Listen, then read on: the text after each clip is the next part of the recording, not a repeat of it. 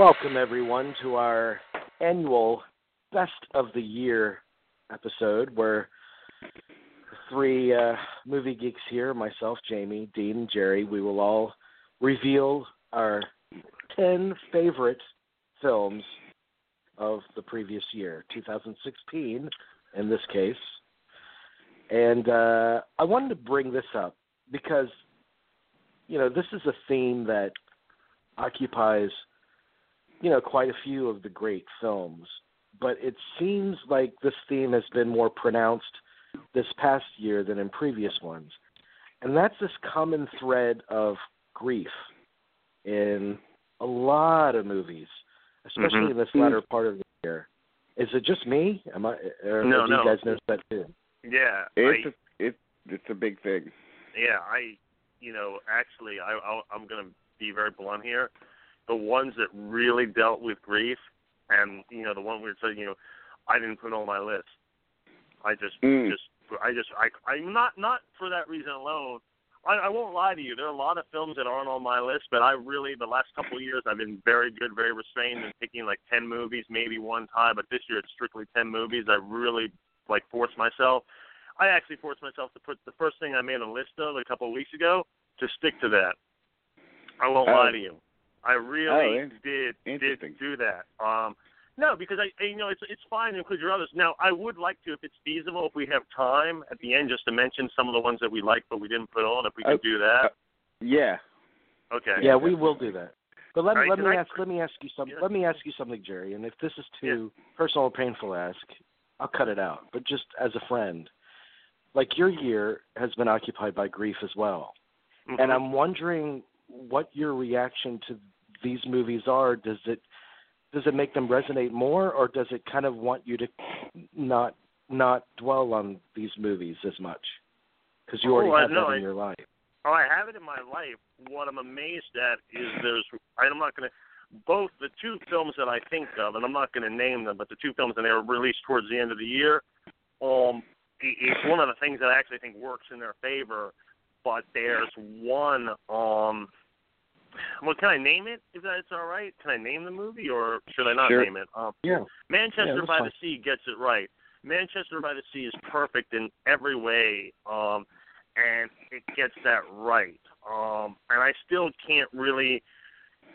I feel so bad for Casey Affleck long after the movie is over. Like I was thinking about it the other day, the amount of mm. grief, the amount of it just when you realize what's happened in the movie. You're just like, how does this guy, how is he even able to get up in the morning? I mean, I, I was really, that's why I just think, I think it's an incredible performance, but, but that and Jackie, it's the one thing, it's the grief level. And you're right. I mean, and you don't have, please don't cut this out. I actually think it, it adds to the show. Um, it, this, and I think my, I think my favorite scene in Jackie is her last night in the White House. I think mm. that's accurate. I actually think that's, that to me is the, if you want to say it, the, the golden moment of her performance, actually. I, I do really think that whole sequence is, is wonderfully done. Um, but it is a hard movie to sit through, and, and maybe it's because we know we know this period so well. It's such it, it is American mythology at this point. There's no other way to really look at it. Um, but I just thought that her last night in the White House was um, – an incredible, you know, but, but what what I'm what I'm trying to say, I mean, during the times of my life when I've experienced extreme grief, I mean, first of all, it, it, my strong reaction wasn't re- relegated to just movies about what I was going right. through. I, you know, famously, uh, I watched Glitter one time when I was going through a depression, and I started weeping. So, the Mariah Carey. That was the safest place. That was the safest place to be during that period, nine eleven. That the movie you, theater showing that movie. You know you are. You know you're really depressed when you start weeping in Glitter. But the, uh, but but there there are other movies, like I think about the strong reaction I had to Vicky Cristina and what it tapped in, in inside of me. And I find that I've never wanted to revisit Vicky Cristina again, because that movie exists in a certain place mm-hmm. for me, you know, and to and to revisit it would either it would re, it would return the pain of what that movie resonated in me, or right. I'd look I'd look at it and think, oh God, it wasn't as good as I thought it would be. And, and that, that memory of it wouldn't be as special to me, you know, of, of what that movie meant to me at that time. Right. I understand that. I, I get that. I actually, you know, I was thinking about Vicky Cristina Barcelona the other night while watching something else, but uh, and your reaction to it, um, you know, because that's a, that's a really that's that's what I remember about the film more than anything, Jamie, is your reaction to it. It's it's it's it's, it's what I call a really visceral, powerful reaction to a movie. Um, and by the way, but no, I, by the way, I I haven't revisited Glitter either. Well, I, you know, I I don't think anyone has revisited. I maybe the invest in the investors is trying to figure out what went wrong, maybe. But um, no, um, I I I don't know if I'd ever watch either of those films again that I just mentioned. Um, but it's hard to watch them. I, I gripped my mom's hand halfway through Manchester by the Sea, um, yeah. and she understands. I mean, because it was that. Um, there are a couple painful moments in that, um, more so than Jackie. But I'm sure as we get into this li- into our list, that we are going to come across some movies I think that that touch on this um, theme. I, I really do. Sure. So, um, well, well, Jerry, do you feel like you've seen every you saw everything you need to see in two thousand sixteen to be confident in your list? Well, um, you know what? You know, there's one mo- there's two movies I did not see. Um, that I wanted to see, but I just they're not they're playing they're playing downtown. One is playing right now, but I just you know I just didn't have I didn't go. Um, I actually made a list of stuff that I did not see. Um, but there are two movies. Uh, the one uh, the two the prominent ones are Patterson and Wiener Dog. I just haven't gotten to see. So mm. those might have been. Well, don't worry about Wiener Dog. It's it's not. you you have to be like a really big. Uh... you know, Todd Salon fan to love Wiener Dog, I think. But I think uh, twenty years ago, that would have been the case. I think twenty mm. years ago, I would have been. I think after storytelling, I lost interest, though. So, mm. um, if that makes sense. Um, yeah. Well, Dean, Dean and yeah. I were talking, and there's quite a few titles that we haven't seen yet. So, uh, uh, you know, I, I haven't seen a, a bunch. I haven't seen Manchester. I haven't seen Silence or Jackie. Uh, or Elle, or, uh, you know, those are the main ones that I feel like I've missed out on that had the potential to make my top ten. So because we're doing our top ten tonight, I am going to give you a top ten. But just for clarity's sake, nine and ten would probably exit my list based on my reaction to the ones I haven't seen that I expect to like. So okay. it, is, it isn't, like, really from nine and ten I'm a little ashamed by, personally. Don't be ashamed. Don't ever be ashamed by your list. I, I, I like. I, I like. I, I like my. Uh, I, I'm in the same boat. Like I still haven't seen. Uh, I I haven't seen Silence. I wasn't able to make time for it this week. Um, uh, I haven't seen Elle or Patterson. Uh, American Honey was one that I was uh, trying to get around to seeing. Uh, um, Uh, I just finished Tony Erdman, like really, like five minutes before we uh, finished the show, uh, started the show. So, uh, but um, so I mean, I saw about one hundred fifty movies from this year, mm-hmm. uh, and still at this uh, at this date. Uh, because of the way that they're, uh, you know, shoving all good things, even if they've been around for a year, like Manchester by the Sea, and, and right. you know, I mean, Manchester by the Sea came out like literally premiered a year ago, and it took a year for us to be able to see it because they wanted to throw it out there during the Oscar season. Well, that's what everybody's doing. So basically, what you have is a, and I complain about this all the time on the show, is a is a one to two month period where literally it feels like seventy movies have come out that you have to go and see, and it's just like how how do they? I recently just saw a headline in Variety that said, "Why are movies so many movies bombing now?" Like you know, Live by Night, the new Ben Affleck is you don't, dying. Don't waste your time, guys. That, don't, that, don't that waste didn't, your time. That didn't. It didn't look good from the preview to me either. But uh, uh, you know, there's a lot of things dying on the vine. Why? Because there's too many choices. There's too many. Even some film reviewers can't watch all of these movies. Yeah, I mean, I include I include myself in that. Uh, all three of us in that in that uh, realm. And when you, uh, and how when are, you how are Academy members? Movies, when you do watch all of those movies, at what point do they kind of lose their? You know, you're not watch after a while. You're not watching them. They're not. They're not yeah, sinking in because problem, one right, after another after another. Older. It feels like homework. Yeah. It feels like it feels yeah. like I, homework. I, it feels I, like I, you're completing a task and not really. Uh, I watched you know. four movies since getting out of work Friday in the theater. Yeah. One one Friday we had to do a double feature. Um, and then I did one yesterday and I did one today. I saw Patriots Day today. I saw Live by Night yesterday. Um, if I was given more time, one of those four that I have seen, I would put on my list, but I just figure, you know what? I made the list. I'm going to live by it. I will say, though, that the one the one movie that, that of those four is a four-star movie right now. Um, but I just didn't know. I just didn't feel like, you know, how should I say it? You know, I just, even though these lists are, you know, at the end of the day, they're just our lists. They're not set in stone. I'd be very strict. I wanted to be for myself as I've gotten better about this over yeah. the years. I wanted to be like, hey, maybe next year I would include it. Maybe. Mm. But if we talk about this film, which I think we might tonight, um, I'll, I'll bring it up. Uh, let's do our lists. Okay. We flipped a uh, a three-sided coin, and uh, Dean, you have the first pass. Well, I'm going to pull a Jerry Dennis here. Uh, oh, my and... God. It's become a verb. and, and combine two movies, uh, but I think they're they're very, you know, obviously uh, linked together in, in a lot of ways.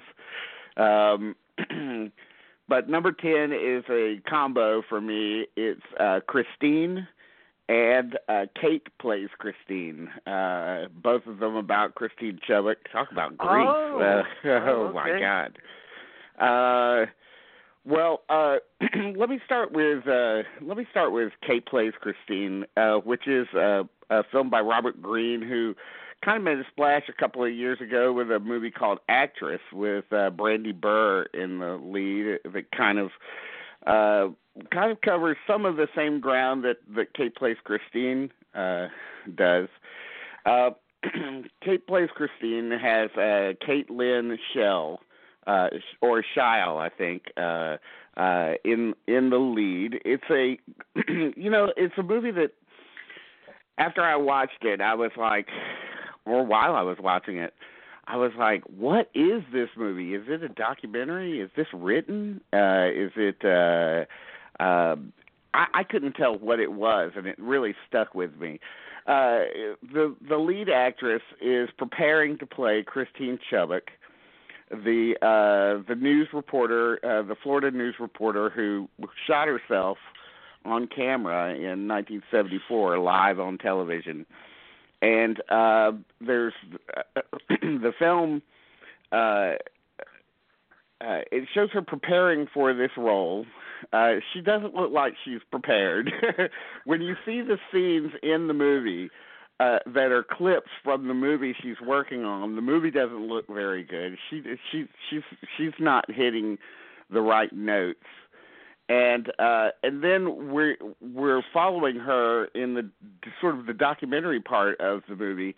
We're following her as she's trying to gather information about Christine, um, and uh, is having a very difficult time. Uh, she she can't even she doesn't even know how the how the woman walked or talked or anything. There's there's no she struggles to find footage of her. There's no footage around, and. Uh, Uh, and the, the the death itself is, you know, suppressed. Uh, the the tape of it is apparently in a vault somewhere in the station owner's, you know, safe or something. And um, uh, she just doesn't know how to approach the role.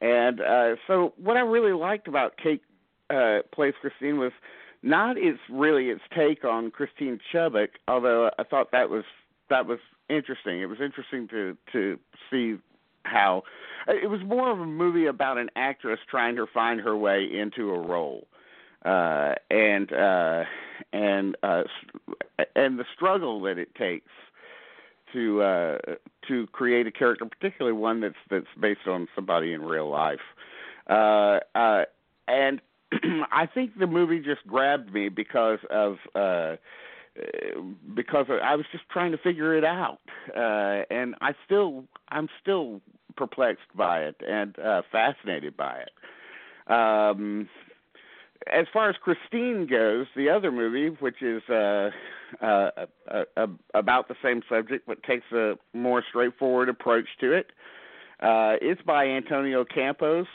Uh, a filmmaker that I don't know anything about, really, but uh, based on this film, I think that it, he he should be considered somebody somebody worth watching. Rebecca Hall plays Christine Chubbuck in this, and uh, and it's a much more straightforward uh, piece, uh, a, a huge, uh, hugely affecting mood piece. Uh, one of the best movies I've ever seen about depression. Um, and, uh, and, uh, it's, uh, it really, it, it, it follows Christine Chubbuck probably a few months before, uh, she commits suicide on camera. Uh, and it follows her trying to get the local station that she works for, which is led by Tracy Letts, the the great the great writer and Pulitzer Prize winning writer who's turned into probably the greatest character actor. mm, uh, no, no. Uh, I mean, he's certainly that, I, he's really good in it. He is. He's fantastic in it. He plays the, the head of the studio, the head head of the uh, news division. Uh, at the uh, local station, who really stands in her way. He wants the he wants the news to be, if it bleeds, it leads. Uh, and this is a new concept. Uh, he he's looking for ratings. Uh, well, it was new in seventy-four, and uh, and Christine want it really wants to do more uh, more su- substantive reporting. Um, reporting on things that really matter in people's lives and not just violence and fires and things. Uh, and uh, he stands in her way. He's, he's really he's really somebody who's just, you know, personification of an asshole, basically. And uh, he's he's uh, he she's uh, she's got very sympathetic people around her uh, at the studio. Uh, But uh, she's also dealing with a very empty uh, personal life. She's living at home with her mother, who's uh, who's also great, played by uh, uh, J. Smith Cameron, and uh, uh, she's she's uh, loveless. Uh, she's a virgin at thirty. Uh, this is these were all true true facts, uh, and. Uh, um, Uh, she's uh, she's incredibly depressed. Uh, there's this shattering scene where she's she's out uh, and uh, she's sort of staring longingly at a couple at a nearby table at a restaurant that she's gone to, and uh, she decides to approach them in a very uncomfortable scene. They're out on a date. She approaches them and says, "Oh, you look like you're very much in love," and And she kind of passes it off as kind of a way to uh, to get a story. She wants to do a story on them, but it's an incredibly uncomfortable scene, and you can just feel the longing in her uh, soul for uh, somebody to connect with. Uh, and I just I just found the movie incredibly fascinating right from right to the very very end, which I think it has a fantastic final shot. By the way, if you really think about this final shot and. And uh, what happens in it? Uh, I, I think uh, uh, I think it will resonate with, with people with more uh, observant people. But uh, I, I just thought that the, both of these movies uh, sort of ping off each other in very fascinating ways, and uh, and that's why I, you know, I had to put this into the top ten. Uh, you know, it probably would. If I'd see uh, had seen other movies, you know, maybe it might fall out. But uh, but I still love these two movies. So. Well, I think that uh, you know I like Christine um, and Rebecca Hall. Man, first of all, she was the perfect actress to cast in the role. Um, not just for the look, but obviously for what she brought to it emotionally, and that it's such a brave, fierce performance because. Christine was a very off-putting person. I mean, obviously she she suffered from depression, um, But as the movie shows, there were people that reached out to her and, and did try to make a connection, but she could not let them in. Um, and so there there are moments throughout the movie where you feel like, you know, you can you can get there. There, it's the opportunity is right there. It, it, accept that invitation to lunch or to get together, to talk talk to a friend, or you know. But you, so you feel her isolation build throughout the movie. Um, mm. And I think it is a very visceral movie. It's just a, you know, it, it, it's a thing. About, it made me think about when you when the lead character in your movie doesn't really let anything penetrate. You know, and I'm not talking about sex. I'm talking about, but even though it could be, you know, you could equate it to sex, but right. She doesn't let anyone in. I mean, no wonder she's a virgin.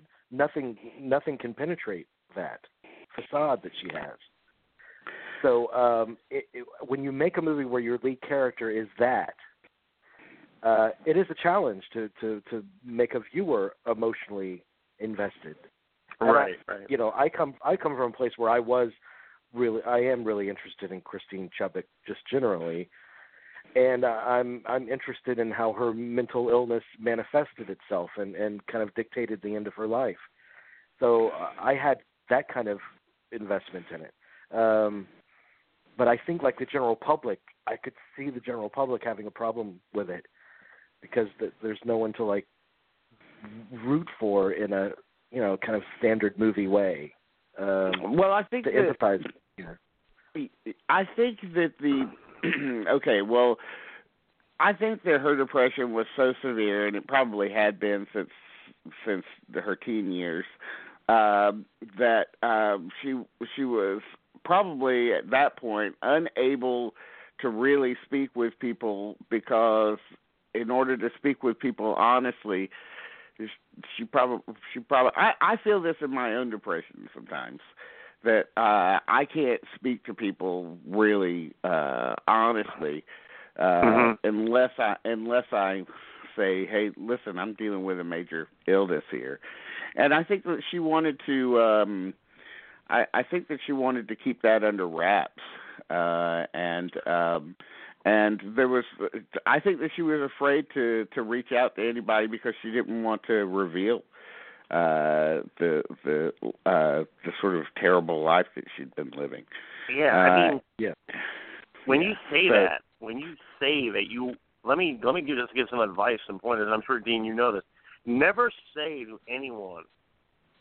And it's a horrible thing to say, but I have to say it, even in light of um, Carrie Fisher's death and everything, who was an outspoken, um, you know, champion for people like us. Um, you know, I was at a party one time, and I thought I was amongst friends, and I, they are good people, but I had said, hey, I suffer from a mild depression. This was about in two thousand four, and I just, I, I, I really just sort of like uh, shut the room up. Um, you know, it, It, it's not something that you. It's unfortunately not something that you can talk about. So I.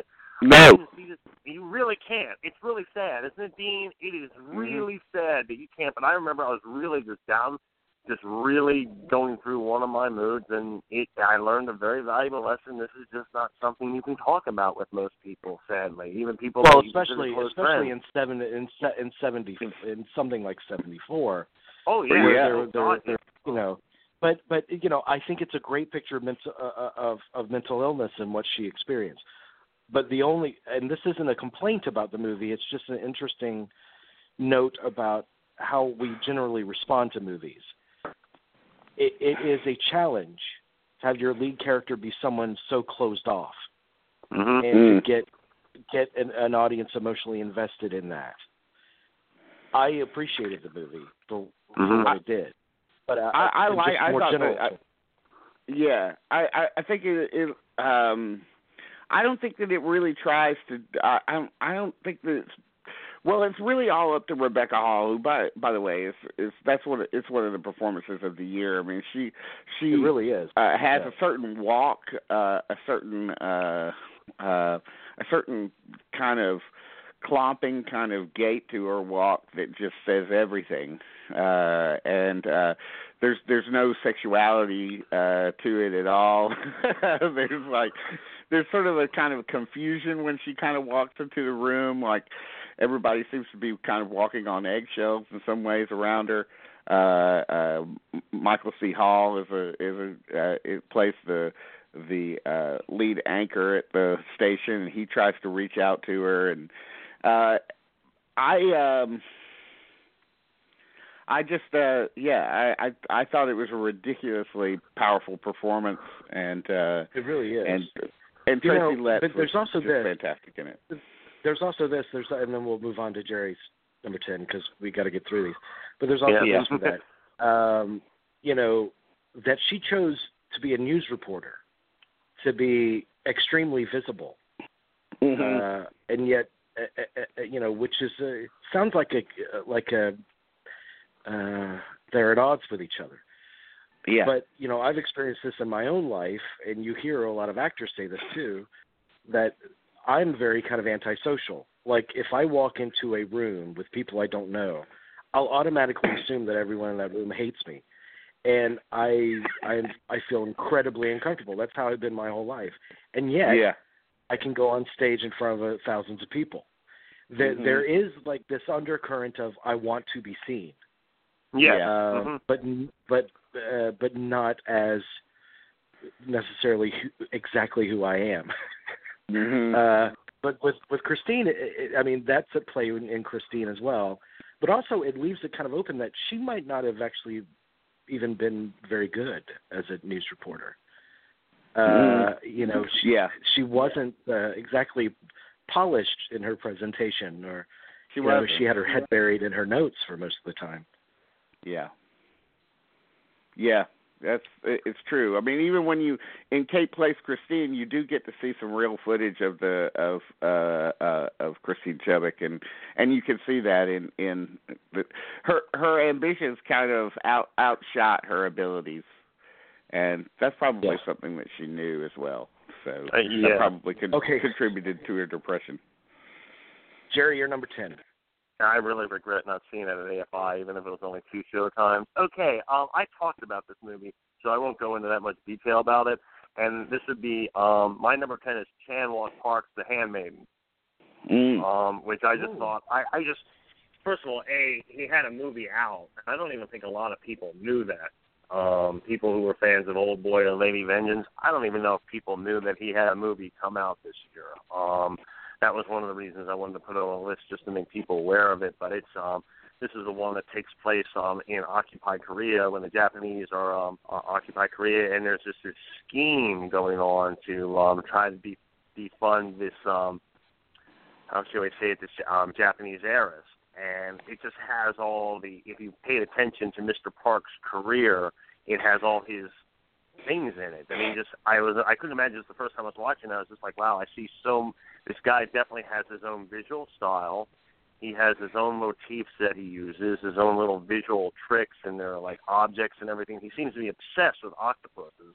Um, they seem to be just show up in the oddest places in his movies. Um, but he's also really a master of cinematic revenge.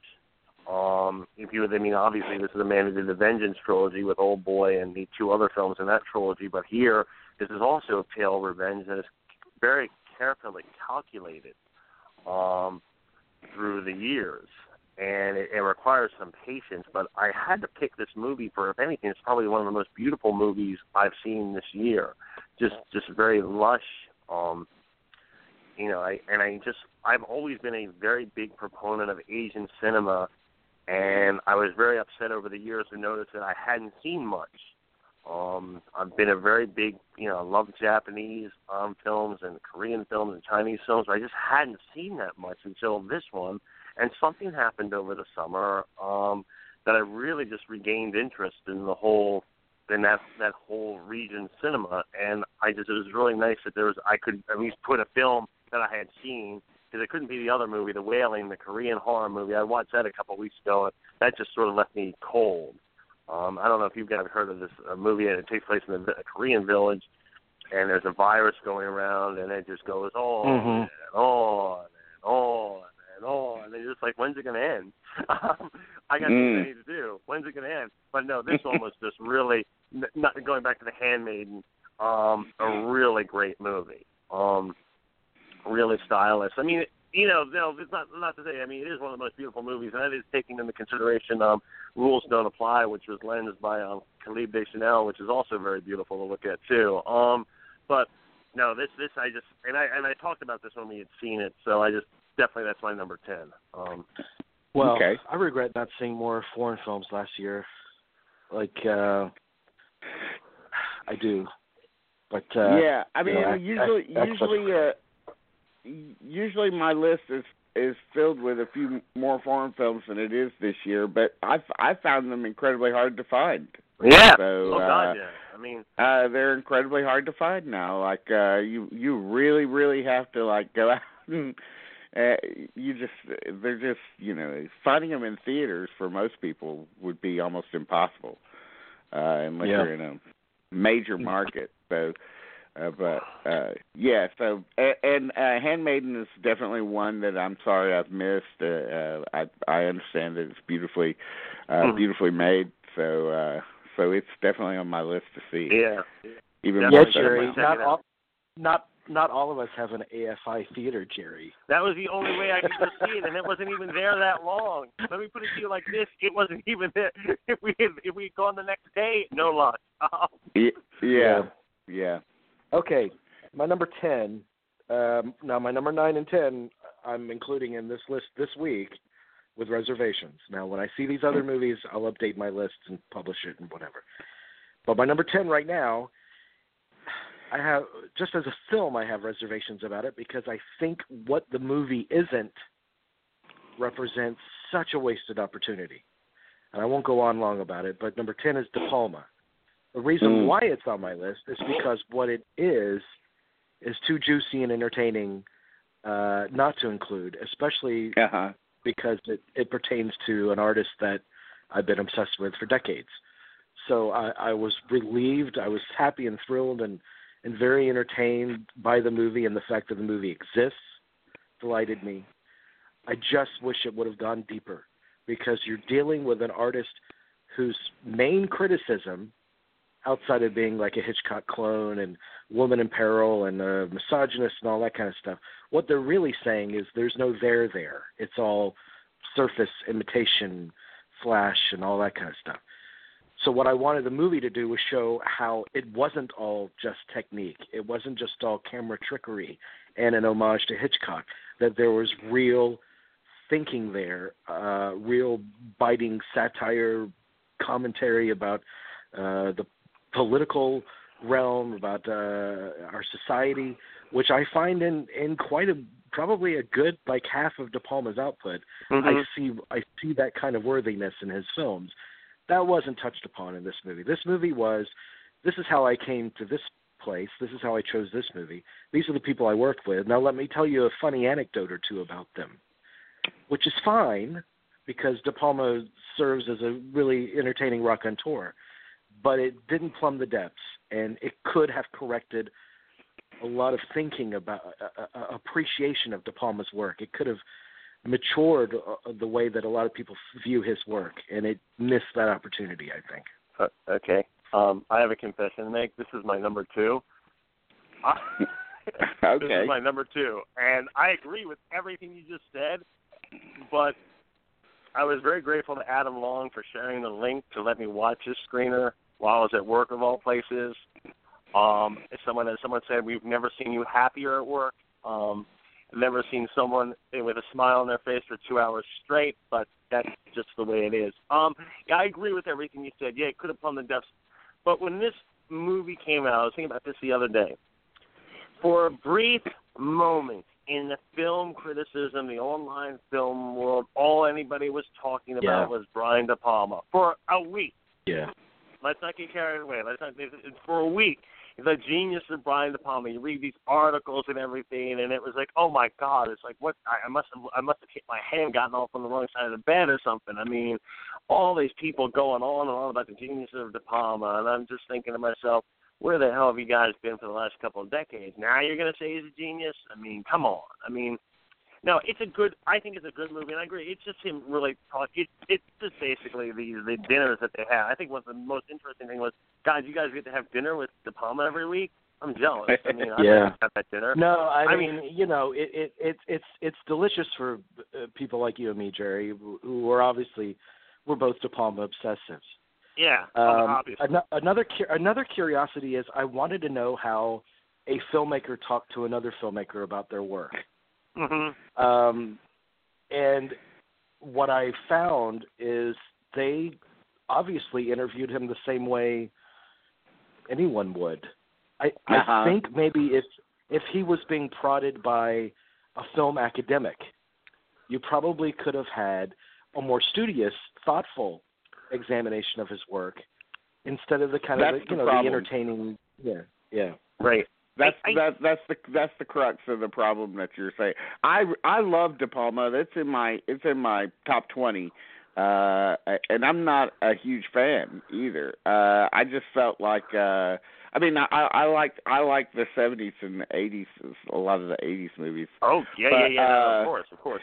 Yeah, you know, I, I felt like it was just the, uh, it was like the best. Uh, I mean, yeah, you're right. It doesn't, it doesn't plumb, plumb the depths, the, the, the subtext of his movies, but. It, it was like you were talking to him and, and, and you got the chance to ask him just about every yeah. question that you wanted to ask, and he answers yeah. them. Yeah, I mean, and and I liked that. I I liked. Uh, I found that hugely enjoyable, and uh, he was he was very honest about uh, his his uh, failures, and and it really just follows his career, uh, you know, up until today, really. Yeah. Uh, Uh, I, I, you know, from the very beginning to today, and so I, I don't know. I, I, I found it also very ridiculously entertaining, and, and yeah, I mean, yeah, it's exciting. I did, I, mean, I did, I like, I did. Yeah, too. I mean, I, I'm, I'm, I, I'm, I'm reviewing what it wasn't instead of what it was, and what yeah, it I mean, was is very, is very entertaining and yeah. satisfying for me in a kind of surface pleasurable kind of way. Yeah, um, yeah. I, I just. I, look, it made me go revisit The Fury and Snake Eyes that week, because um, I know we talked about those on, on the show at the time. But um, I, I just, you know, when I when I watch it, it, it, I have a very melancholy reaction because I, I still think he has a couple of great movies in him, and maybe that's wishful thinking. I don't know how those movies are going to get made. I don't know. Who, I think what I found very depressing was here you have this, I, I'm sorry, a genius.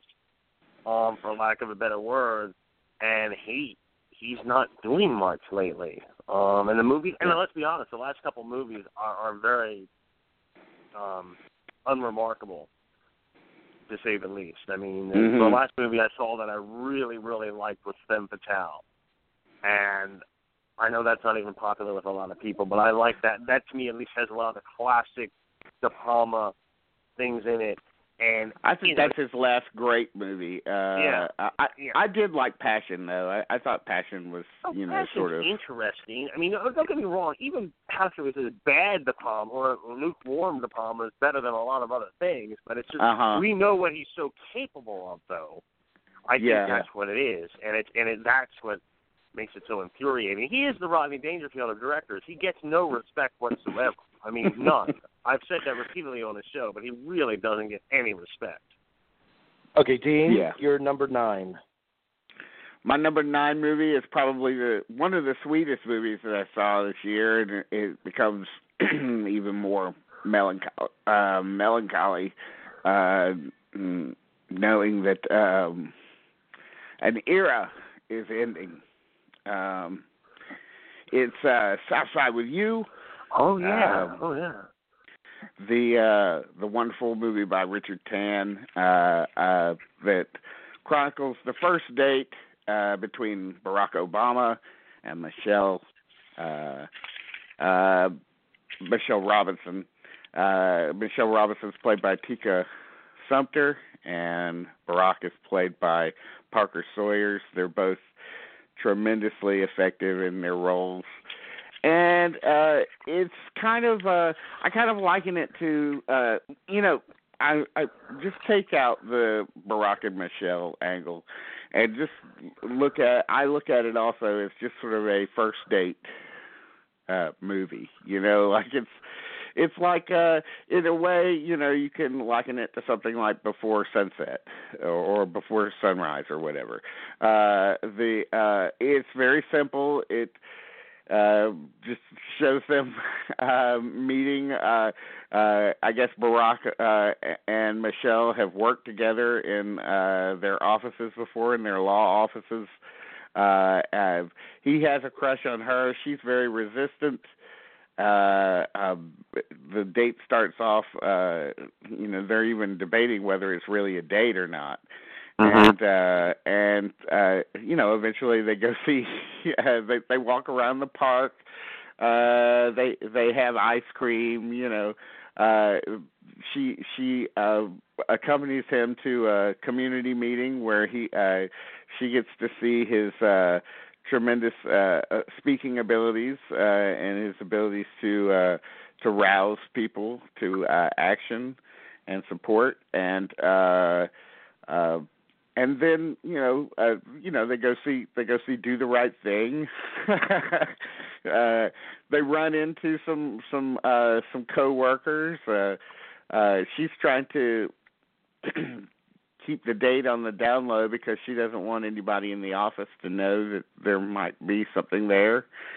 And, uh, uh, you know, and then the movie's over. I remember seeing it at the theater, and uh, people were surprised when it was over. It was like, what? This is, that's the end?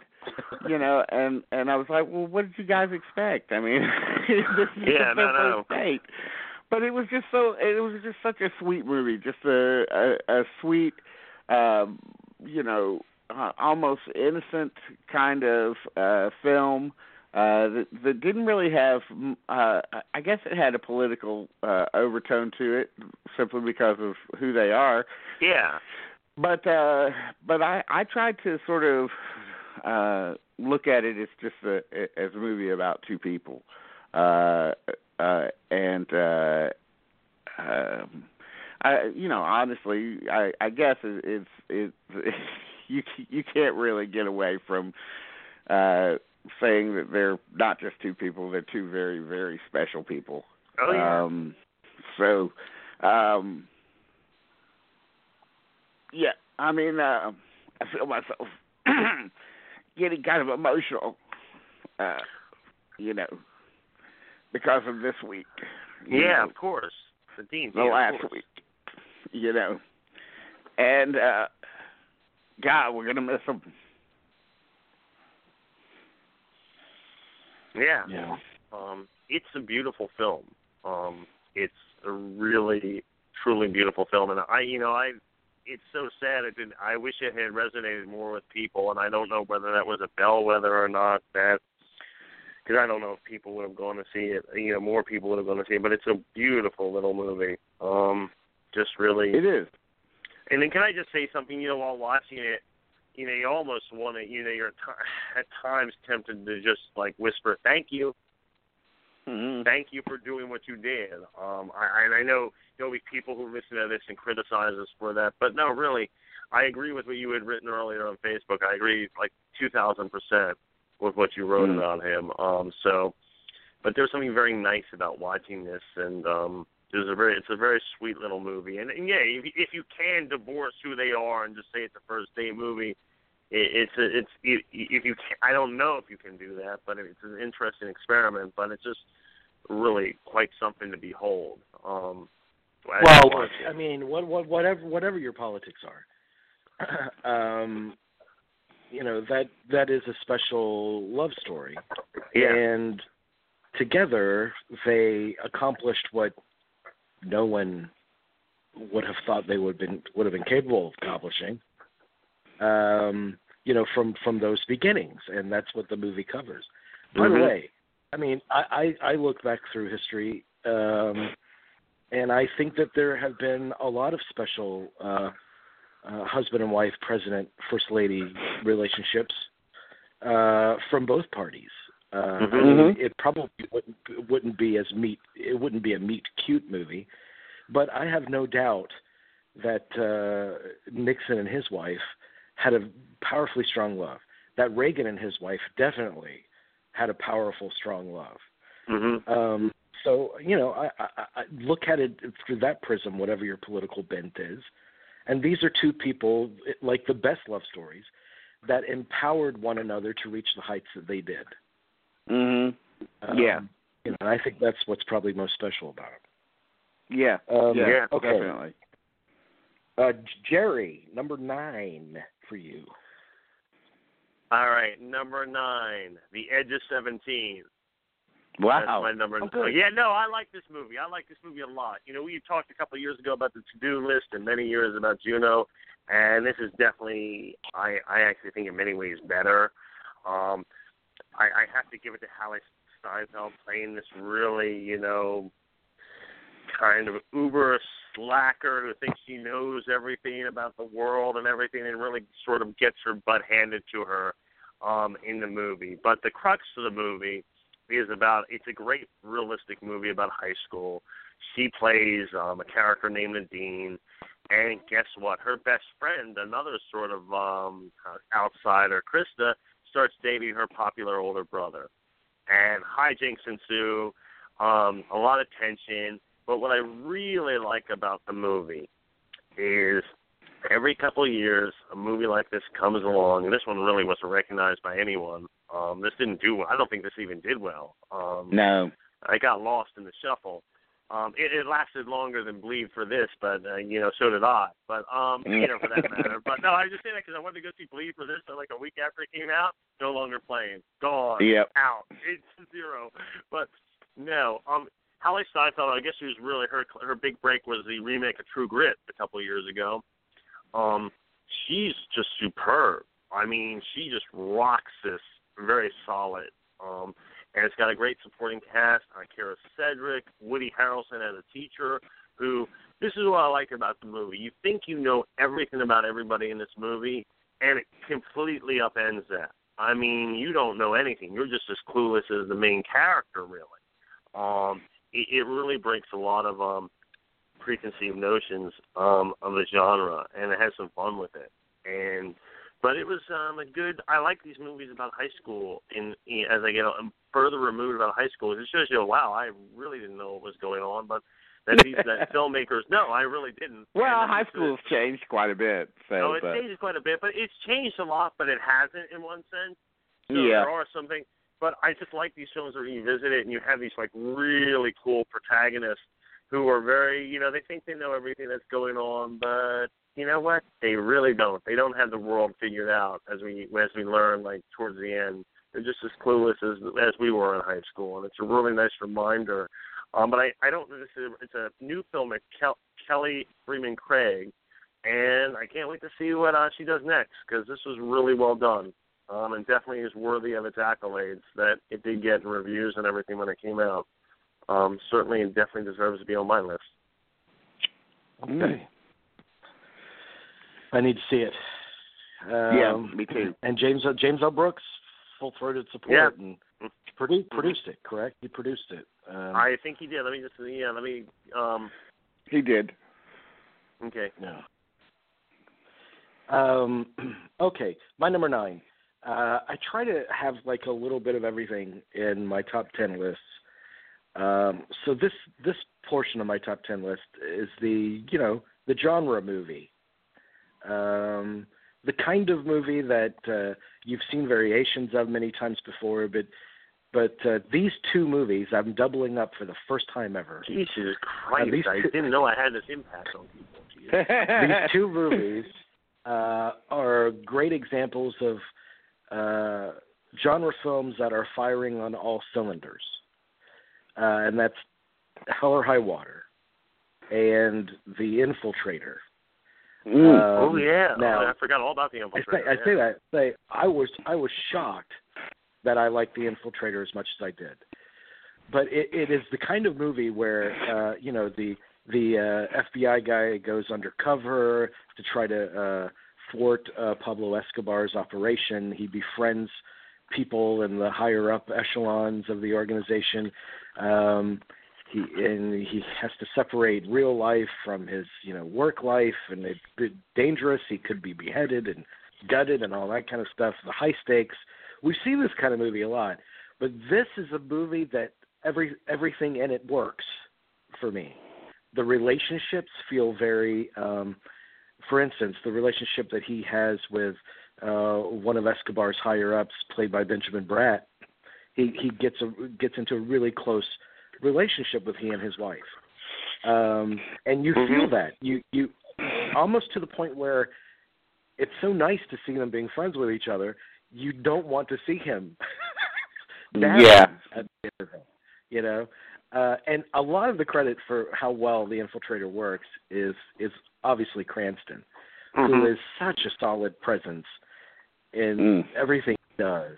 I mean, he's such a centering kind of, all right, I know where I am. I'm in good hands. Every time you see Cranston, you know, they, he'll he'll do his job. Um, yeah. And it's exciting. Uh, it's it's just it's really well done. Hell or High Water is the same thing for me. We talked about it a couple of weeks ago, so we don't have to belabor the point. But um, very well written, very uh, uh, trim, and uh, great uh, colorful characters without being lampoony. Um, uh, great uh, knowing dialogue. It's just a very, very solid uh, A, uh, grade A handling of a B movie. Um, I mm. think, for me. Yeah. Now, you can yeah. talk about the, the subtext the subtext of the financial crisis and all that kind of stuff, but when uh, there's another movie on my list that actually deals with that head on, and when you see this other movie on my list, you think, no, Hell or High Water is it, it shouldn't be looked upon as like a beacon of a financial crisis holding that baton when you have a movie like this over here. So I'll talk about that one later. But these are two really good genre movies at my number nine. Yeah, yeah. I mean, I which, have uh, Hell or High Water. Which I could discard when I see Silence. oh my God! Uh, you might you might keep Hell or High Water on there. I don't know. Um, but um, I, I have Hell or High Water as number six. And no, it's a really great genre movie, and it's what really great genre movies do. They do try to be about something more. Um, so yeah. I'll just leave it as that. But I have it as my number six. So, and I talked about it when it came out, so there's no reason we can. God, we might make this quicker than we thought. You know um, what? And I, I, I appreciate that it didn't. This is what I appreciate about the financial stuff, that it didn't attempt to be about that. That no. that was the under that was the undercurrent. Yeah. Of the movie, and that, that I and I like that about it. Yeah. You know? uh, Yeah, I, I think I don't was, see any I, flaws in the movie. You know, no, no, no. What I, did. I, I I liked uh, Hell or High Water quite a bit. I mean, it's it's not in my top twenty, but it is a film of note for me. Mm-hmm. And uh, and uh, you know, I think the thing that really makes it work is the cast. Mm-hmm. Uh, I think the cast is incredibly good, uh, uh, right down to you know players that have only one scene in the movie. Uh, I, I think the, the movie is very generous to give uh, give these uh, smaller players, you know, a moment to shine. Uh, and yep. um, uh, as far as uh, I, I feel like it's uh, the movie was a little overpraised when it came out, and it made me. it, it's still, it's I I think it is a very very entertaining movie. I just don't think that it's one of the great movies of the year for me. But uh, but still, a movie that, that everybody should see. Yeah, no, no. It, it came out at a time, I think, you have to look when a movie is released, and it's a bad period. You know, yeah. so, you know, you have to look. You also have to remember when it was released. If, that, if, that, if Hell or High Water had come out at the end of the year, forget. I don't think it would have received the same kind of attention. Yeah, it just had to come out yeah. right, right at that time period where people it, were uh, overloaded with, Uh, you know, summertime uh, goofball movies, and uh, yeah. and uh, and this this reminded them, which is good to know that something can remind people. Oh, this is what a good movie is like. Yeah. you know, so I, I appreciate way, it on that this, level. This, this, I mean, this, this movie is as valid as anything on any list because this is a movie that if it's on cable late Saturday night or Sunday afternoon years from now, you will watch it. You know? Yeah, it's. And the same thing goes with The Infiltrator. I, I watched The Infiltrator this week, and uh, and again thought it was incredibly enjoyable. I thought it was a little too long. Uh, it reminded me a, a bit of uh, um, uh, Donnie Brasco in a lot of yeah. ways. Yeah. Uh, uh, and because because it, I felt like I kind of already seen this movie before in some ways. uh, uh, you know, it, it, it's it's still a movie of note for me, but I, uh, uh, you know, that, that's kind of what kept kept me from, from loving it uh, as much as I could. And, and that, but, and that great but I agree scene, with a lot of your great, points. That, that great yeah. scene in the restaurant where he's taking his wife out to dinner for yeah. their anniversary. Oh, and, yeah. Uh, that's a great scene. I like that scene. The, the kingpin shows up and he's got to turn on a dime. Yeah. Yeah. Good stuff. All right, yeah. Dean, you're number eight. Uh, number eight for me uh, is a film I just saw this past week, uh, and uh, it's gotten a lot of uh, got a lot of praise at, at the Cannes Film Festival. I think it won the Palme d'Or or. Uh, but uh, I th- I think that's the truth. That's the case. Uh, but it's uh, Ken Loach's I, Daniel Blake. Oh um, yeah. Oh cool. cool. That was. Uh, this was. Uh, you know, Ken Loach is a a very um, you know reliable filmmaker. I mean, he just doesn't. He, he's somebody that just doesn't make uh, movies that you can just. Uh, uh, you know, shake off uh, very easily. Uh, this is the first movie in a few years, though, uh, that uh, of, of his that uh, really, really has have, has affected me. Admittedly, there's a lot of his movies that I haven't seen. So, but um, this uh, this film stars uh, uh, an actor that I've never heard of, uh, Dave Johns, as a uh, carpenter who suffered a heart attack. Uh, he's in his, you know, he's he looks like he's in his late sixties, or and uh, uh, he's uh, the entire movie is basically his struggle to uh, to navigate the uh, complex uh, paperwork needed in order to get welfare uh, and to get uh, medical uh, coverage for his uh, heart attack, and he's kind of caught, uh, he's caught uh, between, you know, okay, so he, he has to go out and look for work, but he can't take a job until he gets the medical coverage that uh, uh, that will uh, let employers know that he can work. So. Uh, So, but he's required to go out and look for jobs, but he can't.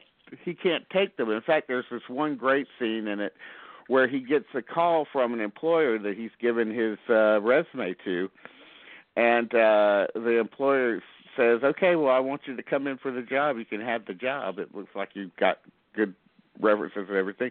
And he and uh, he says, "Well, I really can't take the job uh, because if I take the job."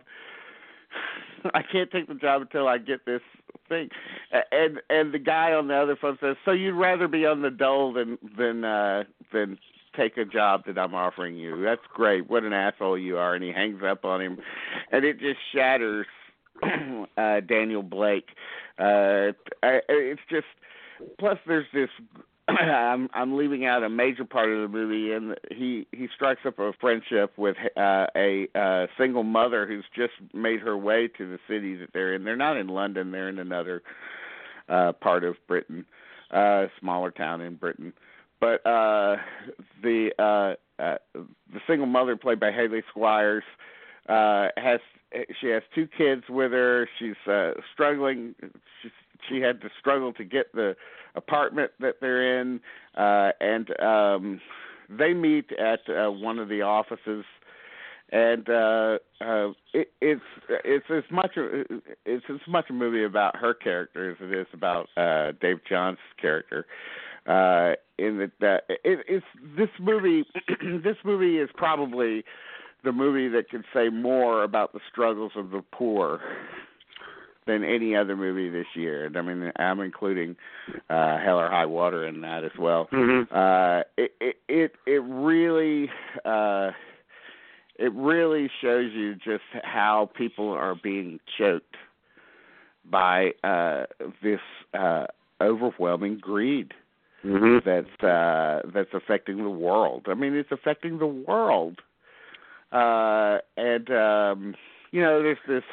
There's this scene Oh, there's there's this, there's so many shattering scenes in this movie. I mean, it is really, really a gut punch. And let me tell you too, there's there's a lot of relief in the movie too, because uh, it, it's it, it's a movie that shows you that we really rely on each other to get through. And uh, so so it's not a, uh, it's not a movie that's just beating you over the head with this sort of like, ah, it's so hopeless and everything, because it really isn't. It, we, re, we, we rely on the help of our neighbors in order to get through, and I think this right. movie really, really shows that. Uh, that, that's just as much part of the movie as, as anything else, as the criticism mm-hmm. of the bureaucracy and everything. It's just a... Uh, but there's this great scene where they have to go to a food bank, and when you see the line outside of the food bank, you're like, Jesus, this is going to get worse. And it's just, this situation is just going to get worse and worse. But they go into the food bank, and uh, and the uh, single, uh, Haley Squires, Squires' character is so hungry that she has to, because she's been giving all the only food that she had to her kids. Uh, and uh, she's been subsisting on almost nothing, so she she she feels compelled to open up a can of something and start gobbling it down because she's so hungry. She just breaks down in tears uh, at the food bank, and uh, you see the people helping at the food bank and everything, and how kind they are and everything. And then you see the awfulness of the people in the in the in the welfare offices and. And how how horrible they are! Mm-hmm. Uh, I, I, it's boy, I, I don't know. It, it's a it's a ridiculously complicated movie uh, in some ways, uh, but it's only complicated because of uh, the complex, I guess, world that we're living yeah. in. Uh, yeah. And I I just loved it. I, I thought it was superb in every way. I, he made the best. I think the best movie about the I R A, The Wind That Shakes the Barley. Oh, I, yeah. I think that's a super. I know, I, and, I, and I've seen. I really go out of my way if if, if it's playing in a theater, I'll, I'll always go see a movie um, by him because I, you know, we don't, you know, and you definitely stress this. He's a very diverse filmmaker. You know, Michael Winterbottom, Steven Soderbergh, um, kind of way. He really tackles a lot of different subjects. They do have a common theme about uh, humanity, but he's a very good filmmaker. He's made a lot of great movies, um, and I wanted to see Jimmy's Hall and it's on cable, and I still haven't caught it. Um, and I want to see this one because I've only heard great things about it. Um, and I'm so okay. happy that uh, you, you guys are list, you guys your list are just killing it tonight. Um, well, I, I, might, I might as well say, uh, uh, I Daniel Blake is my number two, so we can save time. Uh, okay, and. It probably, like, by far is the most emotional movie I've seen this year. And that scene at the food bank is the most heartbreaking moment of the year for me. Mm. Um, yeah. Because she's she's so hungry, and then everybody, when she opens up that can, and she's so ashamed of herself, she's not able to control her impulses. And everybody gathers around her and says, we understand, it's okay, it's okay. And uh, it's a beautiful movie, above all else, about humanity, and how humanity can, uh, struggles to thrive in even the hardest times. But in the end, um, the times might just be too hard mm-hmm. to overcome, you know, which is the tragedy of it, because we're all taught to believe that if you lead an honest life and you work hard, um, you know, You you have a chance at a comfortable life if you contribute to society in a, you know in that way, and uh, the world has changed, and I think the the movie reflects that, and it does reflect the comfort and love we receive from, from strangers, and unlikely from the unlikeliest places, the relationships that we spark with people that end up you know changing our lives in a way. Um, I, I, I love the, the human connectivity in the movie. Um, I just think that I always uh, most appreciate movies that are are about humanism, you know, humanity. And mm-hmm. uh, this one is, for me, like the top example of that from two thousand sixteen. Um, so yeah, b- bravo. I like, yeah, I'm obviously on board with this movie too. And the, the actors are so appealing. They are, they are so yeah. good. And be, and because you haven't seen them before, really, uh, you see them as the characters. They bring no baggage with them, so you're completely accepting of them in that world. And mm-hmm. uh, you know, you don't, and especially when he finds out what what she ends up doing for a living to support her family, and mm-hmm. you see how heartbroken he is, and how ashamed she is, and the line that she has where she says, "You know, your love is going to break me down." Mm-hmm. Um, which I thought was one of the most powerful lines in the movie. Mm-hmm. Uh, it's, a, it's a really gorgeous movie, and I think everyone needs to see it. Yes, really, uh, it's, uh, it's a must. Okay, number eight for you, Jerry. Okay, um, um, you, you have to forgive me. We're getting into darker territory now for the next couple of films. Just forgive me. For, uh, no, because I really think I like this thing. This might be on your list. If it is, um, or it makes it might make it easier, but it's not. Nocturnal Animals. Mm. Wow! Is it on? Wow! No, but go ahead. I'm interested. Oh, you're no, well, no. I've talked. I've talked about the movie, so I'll keep it brief. You know, I'm trying to keep it brief for time's sake, and um, just as I get older and the mind wanders. But uh, no, um, I this you know, I like Tom Ford's The Single Man, the one he did with Colin Firth a couple of years ago. But this is just light years ahead in the darkness of human nature. Um, you know, I was torn. Do I pick this Amy Adams movie or do I pick Arrival? Do I pick, you know, you know, because they're both, to me, really good performances by her. But, of course, I went with the dark, sinister, just just totally off the wall, of course, because that's who I am. Do we expect any difference? No. Um, I talked about this. Um, I like this movie because the primary, the, the plot device, the narrative, is Amy Adams reading the manuscript for her ex-husband's, ex-lover's book, which is the primary story of the movie. And, you know, I like that. The idea in twenty sixteen, you're going to have a, a major movie with a character reading a book. That's, you know, he, you know, you know that is you, that is unusual. You understand You're where right. I'm going with this. You understand where yeah. I'm going with this. The idea that you would have a character reading a book, and it, it, and the opening sequence, as we've talked about on this show before, is is something that really sort of sets up the movie, um, or just could, could be sort of just Tom Ford saying, "I need to have fun with these people before I get them into the movie." Um, but it's. I just think that like, the ending of the film is perfect. And yeah. I think if you're paying attention to the movie, if you're paying attention, because I've already seen things online where obviously people were not paying attention to the movie. It's sort of like yeah. I, I, I liken the reaction to the person the person I talked to who I love this person, but I remember when Pulp Fiction came out, wait, how could John Travolta be alive at the end of the movie if he was killed halfway through it? Kind of.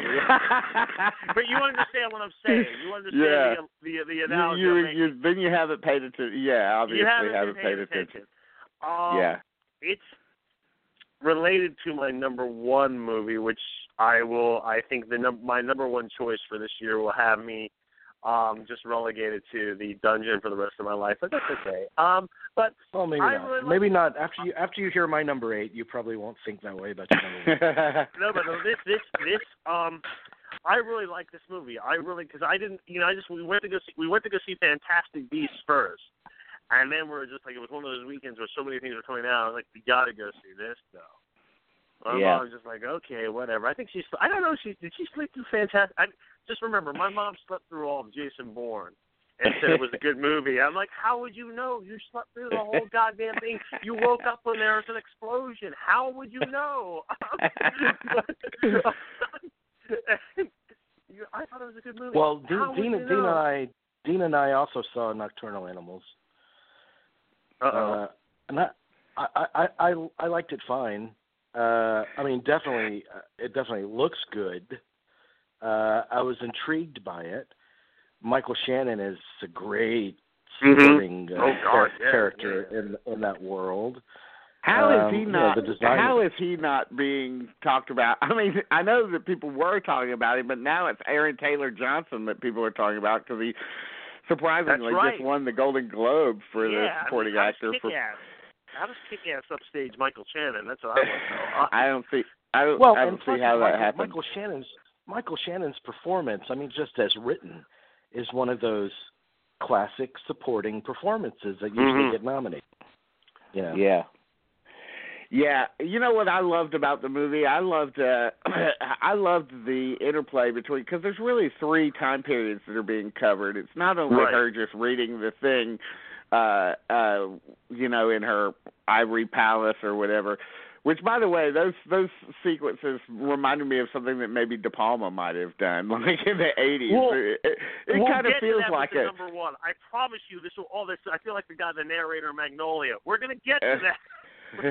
it, it, it feels it feels like a uh, it feels like a De Palma movie in some ways, like oh, kind yeah. of uh, you know. But uh, but it's not only th- that her reading uh, and the story, but also uh, you know the the dramatization of her uh, ex's uh, you know novel, but also uh, it takes place you know when they first met. Uh, yeah. When uh, Gyllenhaal and and uh, Amy Adams first first meet, and uh, uh, so it it, uh, it it really is cleverly edited uh, and constructed. Oh yeah, uh, oh, no uh, it's doubt. Got a beautiful beautiful score. Uh, one yeah. of the best scores of the year. Uh, there's a lot to love in it, uh, oh, yeah. and it just. It just it, it it just got edged out of my top twenty really no, recently. No, no, no, I but, understand uh, that. I mean, I'm a sick person, so I really, you know, I I let me be honest. If we were doing this five years ago, this this this episode, I would have put Demolition alongside of this because Demolition was probably the first film I saw last year that I really loved. You know, uh-huh. I, was gonna pair, I would pair it off with just great Jake Gyllenhaal performances. And, and Demolition mm-hmm. is a great movie, but it couldn't make the top ten. I was being really, really strict this year. Uh, but let's not – he's he's really good in the movie too. Um, I felt really, like he was overacting. Uh, and that, he's one of the reasons that I, I kind of uh, I kind of downgrade the movie a little bit. Cause he was doing a, a better job than Prince of Persia, though. Come on. I mean, better than Prince of Persia. There's I mean, a few moments where I feel like he's he's overdoing it a bit. Uh, but uh, but I loved Amy Adams in it. And, um, uh, you know, it, it, uh, it was, the end of that movie – You know, anyone, any, I've heard people, you know, express like, uh, well, I've heard one of one of our close friends express how artsy the movie is. And I, Dane, I told this to you. I don't think it's artsy. Like, art, it's not artsy in a way that uh, removes you from it, that uh, alienates you from it. Right. Uh, there are lots of uh, filmmakers that make those kinds of movies. Not really in America, but they're out there. Uh, what it is is stylish. So when when the when the movie ends in the last minute and a half, which is a long time, it just focuses on Amy Adams' face as she's sitting at the table.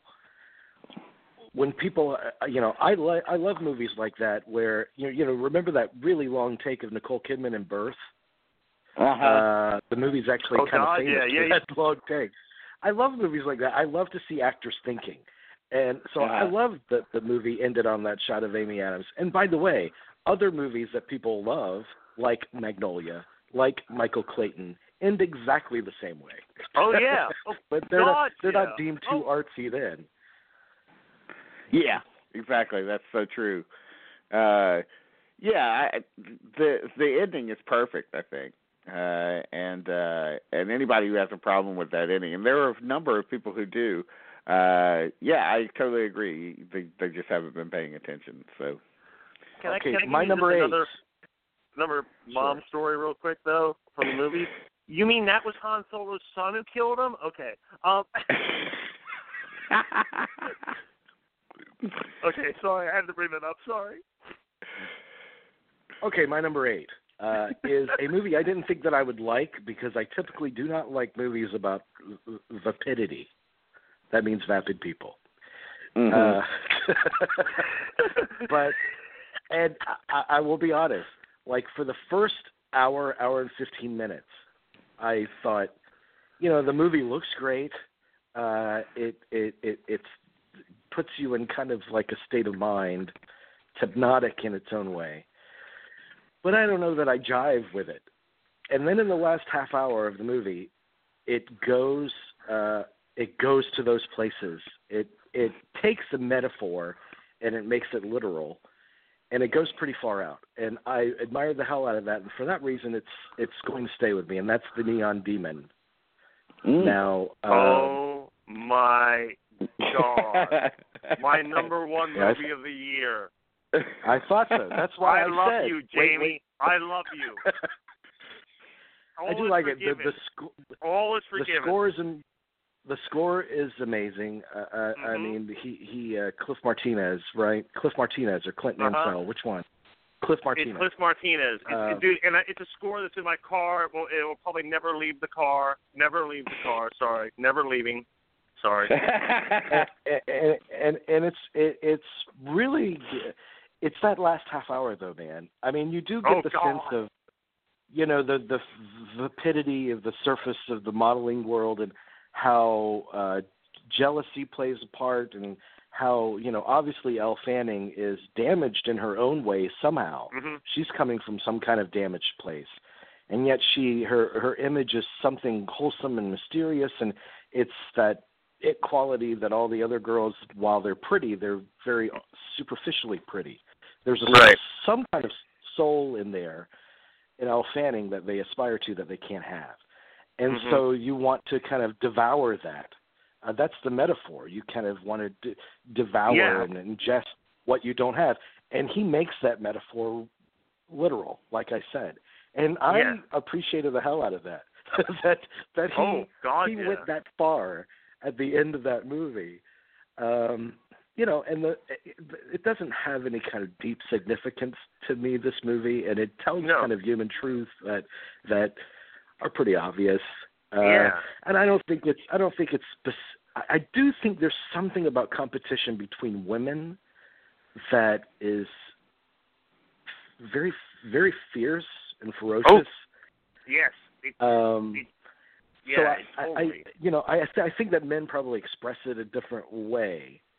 Um, but uh, so I do think it's interesting in that respect, but just in okay. terms of, of style and what the movie provokes. It's a very provocative movie. It wants to make an impact. And I think finally it, it does. Right. Uh, and that that's why I recommend it. I didn't I did not think this would be on anyone else's list, and I picked it as my number one. It really says that I need I need the help that I do need. Um but um, this movie is I thought I'd hate this movie because of the week it opened, people just just I don't know if you guys noticed this. People just ripped this movie to shreds. I mean, they did. They just went after. I mean, they really. I mean, not not went after it. They sort of like, you know, they killed it and then they poured gasoline on it and then they shot it again. You know, shot it to the corpse to burn. Well, it was at Cannes, right? It was at the Cannes Film Festival, and that's where the knives really okay. started coming oh, out. Oh God, yeah. Okay. Um, I talked about it a little bit, but the problem with the movie with me was it stuck. It's stuck in ways I didn't think. I, I'm going to say it right now. I think it's light years ahead of Drive. I mean, I think it's just uh, over, you know, it just makes Drive look childish. And, and Drive really maybe in, the, in its own right is childish. And what he was trying to do with Only God Forgives, well, you know, whatever. But he gets at a truth here about competition among women that we see that I saw with actress friends in Hollywood, and I see with actress friends here, they are not friends with each other. They do not like each other because they're all going after the same job. And mm-hmm. that's what it reminded me at, at first. But then I, the reason I picked the, the Palma as my number two was because I don't think the Neon Demon could exist without Brian De Palma. I think there's a lot of De Palma in that movie. You may disagree with me, but I, in, especially here in Cliff Martinez's score, I hear shades of um, from Blowout and Scarface um, and Obsession. I hear all that in there. Um, then let's take let's let's and the score is a very important part of the movie. But then I see some of, you know, David Lynch from Mulholland Drive. That's in there. I, yeah. I, I think that's. I mean. It seems that this guy, um, Nicholas Refn, is has succeeded where Richard Kelly failed. Um, and I really do see that. I was thinking about that today. I only came up with that today, guys. only came up with that today. So it's taken me since June till now to make that point, which should have been made by anybody else within twenty-four hours after watching the movie, but it took me till today. Um, because I do think that Richard Kelly is very influenced by David Lynch and Brian De Palma, even though the people at De Palma Alamo thought I was nuts. Um, but we'll, we'll, that's that's for another story. Um, I do think this movie is, when we talk about De Palma, we talk about the visual, what a visual flair, how intoxicating it is. I got that out of this movie. There's something intoxicating about watching this movie on the big screen. It's just, you're yeah. just like, and that third act, Amy, he goes there. He goes there. He's unapologetic about it, and he goes there. And you're just like, oh, my God. And by the way, I, I, I do not I do not read the movie as misogynistic. I mean, there's there's a difference between portraying a story about women that truly despise one another to their core, mm-hmm. and, and someone actually portraying that, and, and somebody portraying that from a misogynistic, that they themselves hate women. I, I think I, right. I think he's painting a portrait of this world in which they live in, and he's portraying it by their rules. That they I, set. I I agree um, with that, because I didn't get the massage. I mean, I, I think I think in that way, Nocturnal Animals is veers towards more for misogyny, because in the end, you are rooting for Elle Fanning and what becomes of her. Um, it is she does have the last laugh. Um. In the movie, yeah. And let's talk about, we talked about this before, this is Elle Fanning's year. I mean, this and twentieth Century Women, these are really, truly magnificent performances from her. She she really is no longer Dakota's uh, little sister. She is a great actress. They're very, di- they're very different. They're very different. Yeah. And th- this is about as far removed as the really endearing performance that she gives in something like We Bought a Zoo, uh, as you could get. You yes. Mm-hmm. Uh, this isn't this isn't in any way endearing. No, it's not endearing, but it's something very, how shall I say, there's something very um, self-assured in the performance. It's a very confident performance. Yeah.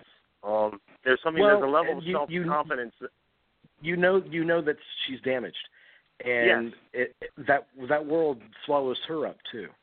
Yes, before her it does. demise. You know. It, cor- it corrupts her in a way, and she might have come from a corrupted place to begin with. That remains yeah. kind of mysterious to you. Well, the way she talks about her mother, because it's her mother who says that great line about her. Um, that I think is she is she telling the boyfriend, or is she telling Keanu Reeves? I forget. You must forgive me. I don't remember. It's been a while since I've seen it, but she she knows. I think she knows when she gets to Los Angeles. She knows that there's something about her that I, that you get the feeling just through yeah. dialogue. That there's something back home, things were not well. Right. Things were not kosher back home. Well, geez, yeah, I know what I'm going to be watching later on tonight on Amazon Prime, because it's, it's on Amazon Prime. Right e- I know I'm getting a nasty email tomorrow. Thank God I don't have to go to work. Well, you know, um, but it, it, it, it's it's bound to get a response. And for me, uh, uh, you know, the people, their likely complaints, you know, it's vapid. And uh, I'll say, yes, yes, it is. And they'll say, it's disgusting. And I'll say, yeah, yeah, it is. It's they're, they're all this stuff in there just to shock you. And I'll say, yeah, yeah, that's why it's there. But I love it. all, all, the, all, all the criticisms are kind of, you know, what, what made it stick with me. And mm. I'm not easy, you know, I'm, I'm not necessarily easy in terms of being, I wasn't shocked, but in terms of making provocative stuff, and I'm not automatically on board with you if you make that kind of thing. But there's something about the vibe of this movie where it all felt of a piece, you know. Um, and I like the I like the feeling of the world he created. Uh, I like that I didn't like it. That I, it made me very yeah. uncomfortable. Okay, uh, so uh, Dean, you're seven. You're number seven. This show's going to be two and a half hours. Easily. Uh, uh, my number seven is a is a movie that I've talked about a lot this year, so keep it short. But it's uh, Ira Sachs' Little Men. Mm-hmm. Uh, had a had a great conversation with Ira Sachs a few weeks ago, which uh, if you've missed it, go and check that out. But uh, this uh, this wonderful movie um, is uh, is. Uh, Also, kind of a commentary on what's happening to uh, the middle class uh, in our era. Um, Greg Kinnear plays uh, the father of our lead character, uh, who's uh, uh, I gotta look up the. Hold on a second. That's okay. Just do what you gotta do, man. Uh, I should have done this before. Um, Greg Kinnear uh, plays the uh, father of our lead character, uh, who's uh, a great young actor uh, named Theo Taplitz. Uh, he's a he plays an actor. Uh, Kinnear plays an actor who uh, has whose father has just passed away, and uh, leaves him a uh, building in Brooklyn. Uh, at the base of the building is a renter played by uh, Paulina Garcia, who you might remember from a uh, Chilean movie a few years ago called Gloria. Uh, she's a she's running a dress shop that's that's uh, failing, that's kind of uh, a little bit out of step with the way the uh, the gentrification of the area is going.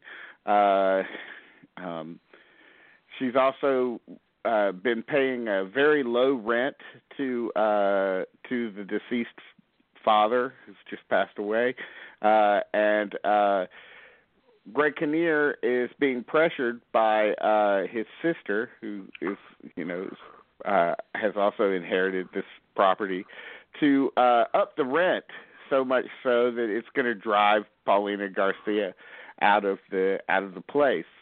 Uh, uh, the uh, complications ensue, though, uh, because the son, Theo Taplitz, has uh, has forged a uh, very strong friendship with uh, with the dress shop owner's son, uh, who's played brilliantly by a kid named Michael Barbieri, uh, who's really one of the finds of the year. I think he's like he's sort of like a Uh, like kind of a, a Matt Dillon type performance, you know. You just like, wow, he's got he's got magnetism and and uh, and strength behind his performance, and sort of a street smart uh, quality to it that's uh, that's that's very endearing.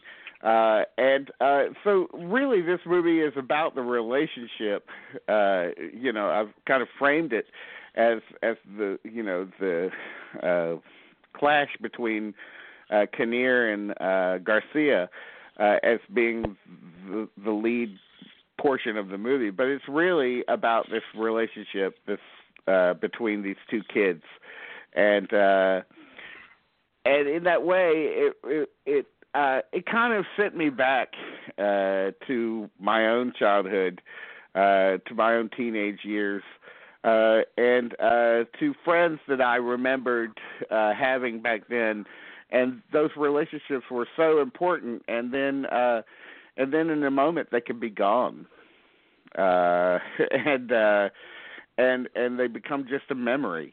Uh, as as uh, as important as people are in our lives, uh, they're not necessarily going to be there forever. And uh, th- they may seem like it's going to be like that in the moment, but but really, you know, at any one moment they could leave. Uh, and uh, it's that quality that I think I responded to most in the movie. I think it has the uh, possibly the best ensemble. I mean, this this is a year of some really great ensemble, uh, you know, casts, but I really loved this one, and I, I just I love those two kids. I love the score. Uh, I love the sort of breeziness of the of the uh, of the direction and the writing, and uh, I, I I just uh, responded to it very very deeply. Um, so that's my number. That's my number seven. Okay, Jerry, you're number seven. My number seven we, we, we've talked about, and that would be uh, Green Room. Um, and mm. I know we've talked about that at, at length on the show, um, for and against it. And I, I just thought, and you know what, I'm not going to lie to you, it's one of the two great films this year that have great music, like songs, you know, not not original scores, but just um, supplemental music, if we will, just being uh-huh. the punk soundtrack. Um, the other movie that I would put on that that in that category is twentieth century women, yeah. which is a magnificent um, selection of music from that time period. Um, yeah. But I, I have to go with Green Room just because I do think, you know, I hate to say it, but it just seems like a pre- precursor in one way, even though I don't think it was the filmmaker's intent of where the country is sort of going. It does show us our ugly underbelly of what our country is capable of.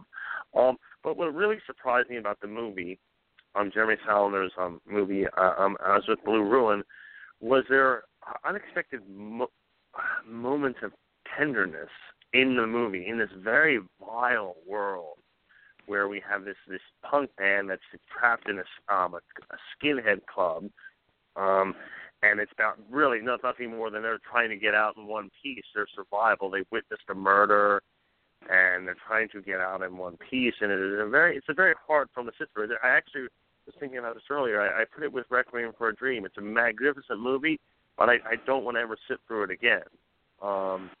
It's one of those kind of movies, but I do think it's very powerful. I think it's very powerful. It's a great, a, one of the a great, one of the last great performances from Anton Yelchin that we'll see. Um, a very good performance by Patrick Stewart as the head, um, that, I guess, white supremacist, and um, he he's very good in the movie. So definitely different, quite different from what we're used to seeing from him. Um, It's a, it's a it's a fascinating movie, um, but it's one of these movies that's very. I can understand why it's not for everyone, but it it, it certainly it, it left an impression on me. All right. Okay. Yeah.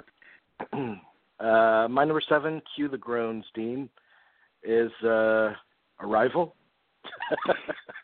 Oh no! It's a great, great, great, great movie. You I want to groan. Okay, I groaned at the last two that we've we've talked about. Okay, but okay. So, so the, in in terms of the movie that I think I will grapple with most out of my top ten, I think this is the one. Uh, there, there are so many mysteries involved in it with me. I've only watched it once, uh, the screening before it opened. But in terms of the experience of watching it that first time, this is the movie that transfixed me more than anything else. I felt like I was truly lost in its world. And I chose at first viewing not to try to solve it like the puzzle it is, but to kind of let the feeling of it, the tone of it, wash over me. And in that respect alone, I think it's a remarkable movie because it has this, it has a a feeling to it right in its marrow that that just, it really seeped into me and it really got me. And, and you know, I think it was, it, I'm also attracted to the theme of memory, how we experience memories, um, how how they play in our minds after the passage of time. Because I find more and more when I look back at the memories of my life and, you know, we sentimentalize some things, they become bigger in our minds. And I try to recapture, what did the actual moment feel like in the moment? Um, because upon reflection, a lot of memories feel bigger than they were. And a lot of, a lot of memories we make, we don't know they're so, um, we don't know they're so titanic in meaning to us at the time. Um, so that's an interesting kind of interplay with how it it does the kind of suggestive intercutting that I, I thought was really effective, the Terrence Malick kind of thing. Um, but from another thematic standpoint, I was moved by you undergo a terrible tragedy. Um, would you do it over again? It, it, leading up to that tragedy, is it was it worth it? And I think that that's probably maybe the final stage of grief, um, knowing that your child is going to die uh, and you're going to undergo that un- unbearable loss. Yes, I would I would do it over again um, because the, the journey and, and the love that I felt and her presence in my life was, was worth it. I thought that that was very powerful. Now, mm. in terms of the mysteries I have yet to unravel, Um, the whole sci-fi aspect of it I, you know, uh, I am admittedly, I'm not a huge science fiction fan, but I, no. I appreciated how they how they took sci-fi devices and, and to and weaved them in to tell a more kind of intimate human story. I like that. Now, where the aliens, the, the the communication, I like the communication that they communicated almost through time and memory. Um, mm-hmm. I like that concept. But I can see that this movie will deepen, and my understanding of it will deepen as well, the more times I watch it in the years to come. Mm.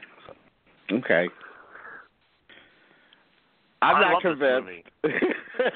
I love this movie, and I'm so happy that you picked this, Jamie. I mean, I wanted to put this on my list so badly, but there are only ten slots, and I didn't know this was a year you're all going to adopt my style. I would have gone ahead and done a couple of doubles here. and by, and by, by, by the way, I mean, there's nothing wrong with uh, not totally understanding uh, a movie, um, but yeah. knowing that you have to you have to live with it a bit longer. Yes. Uh, well, so, one so of our I, I, favorite I movies. Those are the kind of movies that, that movie. we should look for. Yeah. Yeah. I mean, two thousand one. A lot of people loved two thousand one um, and loved it when it first came out, but they didn't know what the hell it was about, but they still loved it. They still liked it. They, and, it and that movie only gets better, and I and I hate to say it, it gets better, but I think every time I watch that movie, I have more questions than I have answers. Um, yeah. And that's really, yeah. I think that's true of Arrival. I mean, I don't understand all of Arrival. I understand the basics of it, but I'm sure I'll go back, and I definitely want to watch it again. Um, it's a, it's an awesome movie, and it was, you know, it looked like for a while it would have been on my top ten. Um, but it, I mean, it's a hard movie, and I appreciate that. I appreciate that it's not that that's the kind. It's what a science fiction movie in another age would have been. We're so used to sadly other kinds of things that really wouldn't have been called sci-fi back in the day. Um, so I appreciate it for what it is, and I appreciate the challenge. Um, I hope there are more movies like that. Number six for you, Dean. uh, number six is also a movie that I've talked about uh, a little bit this year. It's uh, James Seamus's uh, debut film, uh, Indignation, based on the Philip Roth novel of the same name. Uh, it stars Logan Lerman as a... Uh, Jewish student in the fifties, uh, going to a kind of a Christian college in in Ohio, uh, and he uh, he sort of falls in love with a a deceptively uh, beautiful but also very troubled young woman, uh, played by um, uh, gosh I can't uh, uh, Sarah Gadon. Uh, uh, and uh, he has he's in love with this woman, and uh, they go out on a first date, and uh, she does something that uh, that shocks him so much that he begins to question her uh, worth. Uh, um, and uh, it's it's a movie about, you know, sexual repression in the fifties, and uh, and also uh, sort of uh, this character's kind of uh, drifting. Uh, it's it's also a movie about memory and the way that it's set up. Uh, uh, if uh, you'll see the first scenes of the movie, and and. Uh, they're effective, and, and then you kind of forget about them as we get into uh, the main crux of the story, uh, and then they come back at the uh, end of the film, and, and, and you're like, oh, my God, so that's what that was about. It, it's a really, really effective, uh, effective drama uh, uh, with another great cast. I mean, Logan Lerman, who is an actor that has never really registered with me until now, but I thought that this was a perfect performance for him, a kind of a Dustin Hoffman-y type performance, uh, um, you know, early Dustin Hoffman. Uh, but the supporting characters, uh, not only Sarah Gadon, but also uh, Linda Eamon, who has uh, who plays uh, Lerman's mother, uh, is magnificent in it. Um, she comes in uh, I mean, she's in the first part of the movie, but she, she comes in in the last third and really just knocks it out of the park. And then particularly, of course, I got to re-mention uh, Tracy Letts, who is uh, superb here as the dean of the school that he goes to, and probably the centerpiece of the movie is a very, very long twenty-minute uh, sort of debate between uh, Lerman and uh, Tracy Letts that is just uh, really unlike anything that I've seen all year. Uh, it's, it's just so um, funny and uh, and uh, and I don't know, fraught, fraught with tension. Uh, uh, that uh, I, I don't know. I just could not forget this movie, uh, and it it absolutely mystifies me how this movie is not being talked about uh, uh, in this year, and I, I see nobody mentioning it. Uh, nobody. Uh, I mean, it's obviously a, a well-constructed, uh, beautifully made movie. Uh, James Sheamus, who is mostly uh, it was is you know has been the producer for a lot of Ang Lee movies and uh, and screenwriter for some of them as well, including Crouching Tiger and and uh, The Ice Storm. Uh, so he's no newcomer to movies, but this is his first. Uh, his, this is his debut film as a director, and uh, and I'm just really happy about that because uh, because this just shows you that he's going to go on to do some other really challenging stuff. But uh, really, I mean, once you get a chance to see Indignation, take it. And uh, I, I think everybody everybody who loves movies should really adore it. No, it's so. A good movie. We we, we we have talked about it. No, it's a really well, well-made movie. Um, I think, you know, it's really interesting. Like, when we went to go see it the opening weekend, they gave us a card to fill out. Like, you would normally get at a screening. Mm-hmm. Um, you know, they gave us a card to feel like they really weren't. I, I don't think the studio had confidence in the movie, it turns out. They really had no confidence in it. Um, that's one of the, the impressions I'm under, and it's a really well-made movie. I mean, there's I, there's a lot to like about it. Um, so I don't understand. I just don't think the studio was fully behind it. Um, Yeah, I just get the impression that people haven't seen it. By the way, the entire cast is good. I mean, the, the, you know, this is another movie that gives, you know, shining scenes to uh, to people for just one scene or, or something. But uh, uh, it, it's it's got a very accomplished cast of a, of a lot of people that you've never seen before in, in movies, or at least haven't been highlighted. But, uh, I, geez, I just loved it, and uh, I, I adore it. So. I need to see it. One of many I need to see. Um, Jerry, you're number six. Well, it's Hell or High Water. Okay.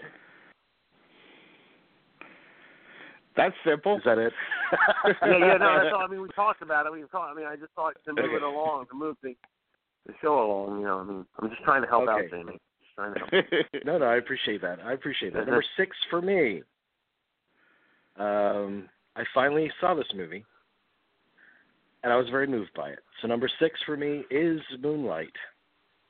Mm. Uh, I I appreciated that it was a life journey, that you saw this kid at three stages of his life.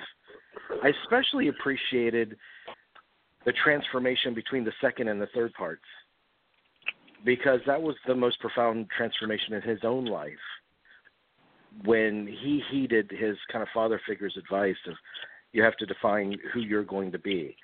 And he mm-hmm. did that. And I know that a lot of people take issue with the third actor looking completely different from the other two because he's all bulked up and stuff, but I think it's a different person.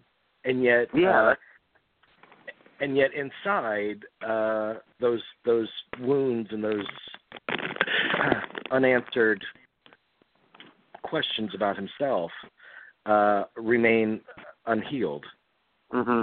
Um, and I, uh, another uh, criticism of the movie is that it doesn't tackle, it doesn't go far enough in his sexuality.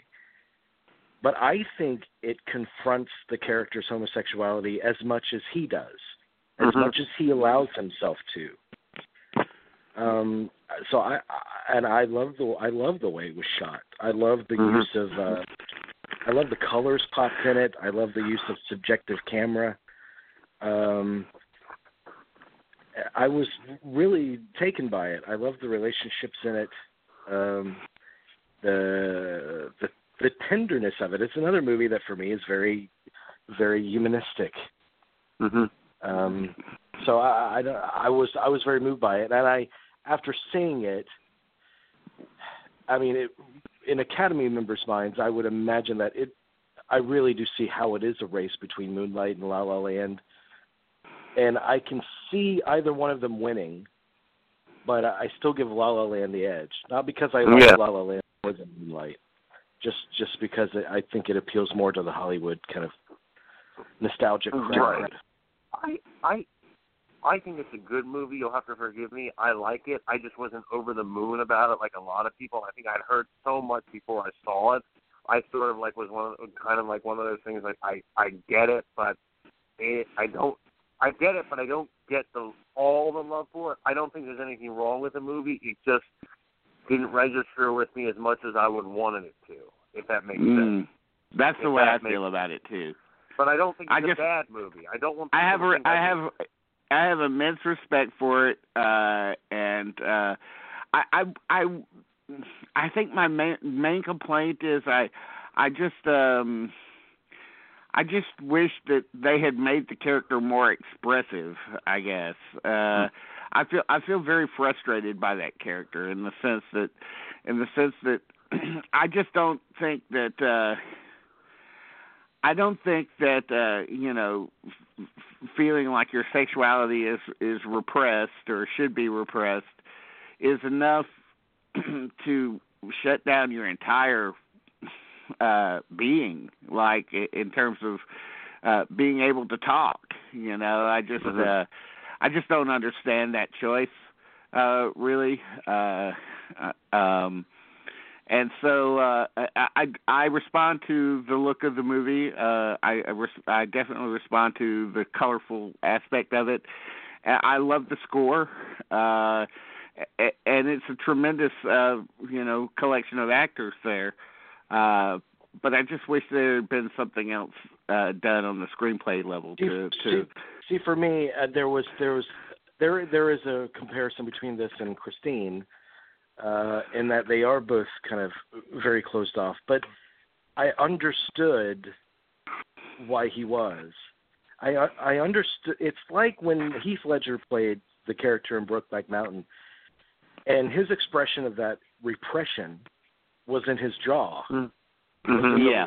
in his clenched, clenched jaw, yeah. and you know that kind of feeling manifests itself. That kind of not feeling entirely comfortable with yourself uh, manifests itself in different ways. I believe that it would manifest itself with this character in that way, especially as a young black kid, mm. um, knowing, sensing that you're gay. And having that be so totally ruinous to the kind of world that he existed in. I mean, uh, I know that's a problem for anyone, res- irrespective of race, but particularly in that environment, I, I would imagine that you're afraid to say to express anything. Uh, mm. And I think that the the the the warmth and the the expression of humanity comes from a lot of the peripheral characters around him, as well. Uh, and, and also it means that when he finally does speak, it's very powerful because in mm. that second segment, when he finally opens up his mouth and speaks and he asks, what's a faggot? Mm-hmm. Uh, that's a powerful moment. Yeah. Uh, and I think, I think if he were, you know, chatterbox up until that point, it wouldn't be, it wouldn't be as meaningful. I mean, well, remember that actually happens in the first part. That that happens in the first part when he's a kid, when he's. Oh uh, yeah, it, um, does. it does. It, it happens, yeah, because it happens uh, opposite uh, Mahershala uh, Ali, who's great in the movie. Uh, uh, yeah, I I think I think my reaction to Moonlight, just like it was with Jerry, might have something to do with the hype behind it. Uh, and maybe I'll uh, come back to it and, and appreciate it uh, more uh, if I watch it again. Uh, but uh, yeah, I, I, I, I anyway, I'm, I'm, it's, it's, I'm glad separ- that you like it. Separated from the hype. But I came at a place where I heard both of you uh, express reservations about it. So that was okay. my hype. Right. Yeah, that's true. Okay. Okay, uh, Dean, you're number five. We're five now, right? Yep. Uh, number five is Mike Mills's twentieth Century Women, which I found to be uh, extraordinarily entertaining and uh, I don't know, maybe, maybe not. Uh, you know, it's it's also kind of, for me, it, uh, like Little Men, it sort of keys into, uh, well, I mean, I was that, uh, I was probably, I was, let's see, I was thirteen years old in nineteen seventy-nine. And so I really related to this movie. I was the, the uh, uh, well, my parents hadn't divorced at that particular time, but uh, I I could uh, I could just relate to this movie extremely uh, to an extreme level. Uh, I found um, I found it also to be one of the great uh, ensemble casts of the year. I mean, everybody's terrific in it. Uh, uh, Annette Benning is the uh, single mother. Uh, uh, Elle Fanning is Uh, the kid's uh, best friend and love interest. That was that was also very uh, very personal to me because I was kind of in love with my best friend when I was uh, you know uh, when uh, when I was sixteen. You know, uh, she she was uh, she was everything to me, and I wanted to uh, move on to a, a, a romantic relationship, and it just. It just uh, wasn't going to happen because it was a it was a friendship, and she didn't want to ruin that. Uh, so uh, that was also something that I keyed into. I loved the music. I loved the look of it. Mm-hmm. I loved uh, the uh, the the art direction in it. I thought was somehow like just perfect. Like the the attention to detail. You know, the books on the shelves and everything were just. Yes, that's that's what it would be. You know, there's a copy of Future Shock on on the shelf yeah. and uh, mm-hmm. and stuff like that. You know, it's uh, uh, and and uh, I I just I just loved it. It just keyed into something very personal to me, and uh, I mean uh, uh, I don't know. I uh, it's another movie too that uh, you know if this would would have been like in the uh, released in the you know, nineties or something, this would definitely be like in the t- conversation for Best Picture because it's really just got everything in it. I mean, oh, God, and talk about Gre- Greta Gerwig is so it's, superb in it. Uh, you know how much I, I love I her. Say, it's her best performance to date. I mean, it's a yeah. very different performance. I mean, I, I was thinking about this while watching it. You know, she's, you know, she is in many, and you may disagree with me, Mia, on this, but I think in many ways she's parodying Lena Dunham in some ways because she's really just kind of, and maybe it's not on purpose, but just the way Lena Dunham's been acting the last couple of years, I almost felt she was like doing a spot-on parody of her at some point um, throughout some of it. Because I know mm. that, you know, because Greta Gerwig comes to prominence at the same time as Tiny Furniture and Girls. So they've always, I thought, been competing for the same roles.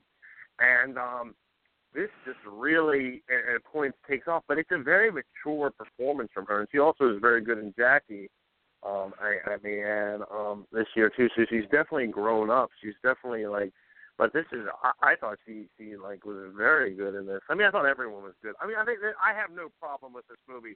And no, I, and I just watched it on Friday night, so sadly it's not in my top ten, but it, it's definitely, I, I have, I, I just think it's such a, I, enough can't be said about it. It, it is something, it is, I mean, I'm still be thinking about this for a while, though, to let it sink in, but it, it's just on the surface right now. It's a, it's a very beautiful film. Um, very beautiful. And it's a- It's got a, uh, you know, it's been, uh, I remember in some circles it, it been said that the, the screenplay, it, it doesn't really, that, that it doesn't really add up to anything. And to me, it was a movie about this mother trying to, uh, trying to understand uh, where her son is at. And I think they come to, they come to some kind of understanding, and that's, that's the story. Yeah. Uh, and, um, and, uh, and it, Uh, I, you know, it was uh, it was also very interesting too how they uh, how the movie is is constructed, uh, particularly when it comes to its ending, and it mm-hmm. and it talks about the future of all the characters, and uh, it's it's the kind of a thing that uh, that happens in another movie that I'll be talking about later on. But uh, uh, it, it's uh, it, it's a it's a it too is kind of a memory piece, uh, and. Um, I guess that has, there's a lot uh, in my top ten that, uh, a lot of movies in my top ten that, that really uh, hinge on this, I guess. Mm-hmm. But, uh, right. But, uh, but anyway, twentieth Century Women, uh, it's, it's so funny too. And, and uh, I, I, I just love all those characters, Billy Crudup, and uh, it's just, it's just superb. I loved it. Okay, Jerry, you're number five. My number five we've talked about, and that would be uh, Andrea Arnold's uh, American Honey. Mm. Um, and I just and I and I had to put this on here. Not I, I think as a, and and we've talked about it on the show, so I'll just make it brief. But I do think Sasha Lane, like Katie Jarvis in Fish Tank, just gives this incredible um, performance. And uh, Andrea Arnold, obviously a British director, this is her American debut. Um, really goes out of her.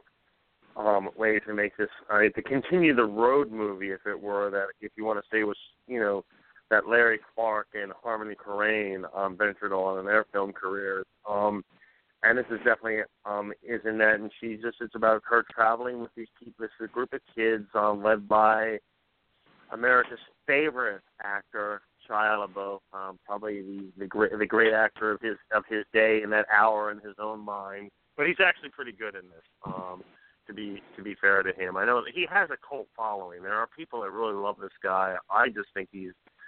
Uh, those are people who like watching car accidents, but that's just me. Um, but um, he's actually pretty good as the person that has, and leads these the group of teens and kids selling these magazine subscriptions throughout the American South, and um, it's just a really beautiful movie. And I'm so glad I was able to see it on the big screen, where I, I think it needs to be really appreciated, but it obviously not. It came and went very quickly when it did for its brief theatrical run, but I just thought this was just something to behold. There's a lot of little moments in this movie, um, and there's just a lot of truths in the movie that I think really add up to a lot um, when all is said and done. Not well, the for movie, everyone. I've... The movie is about the little moments, because it, the movie...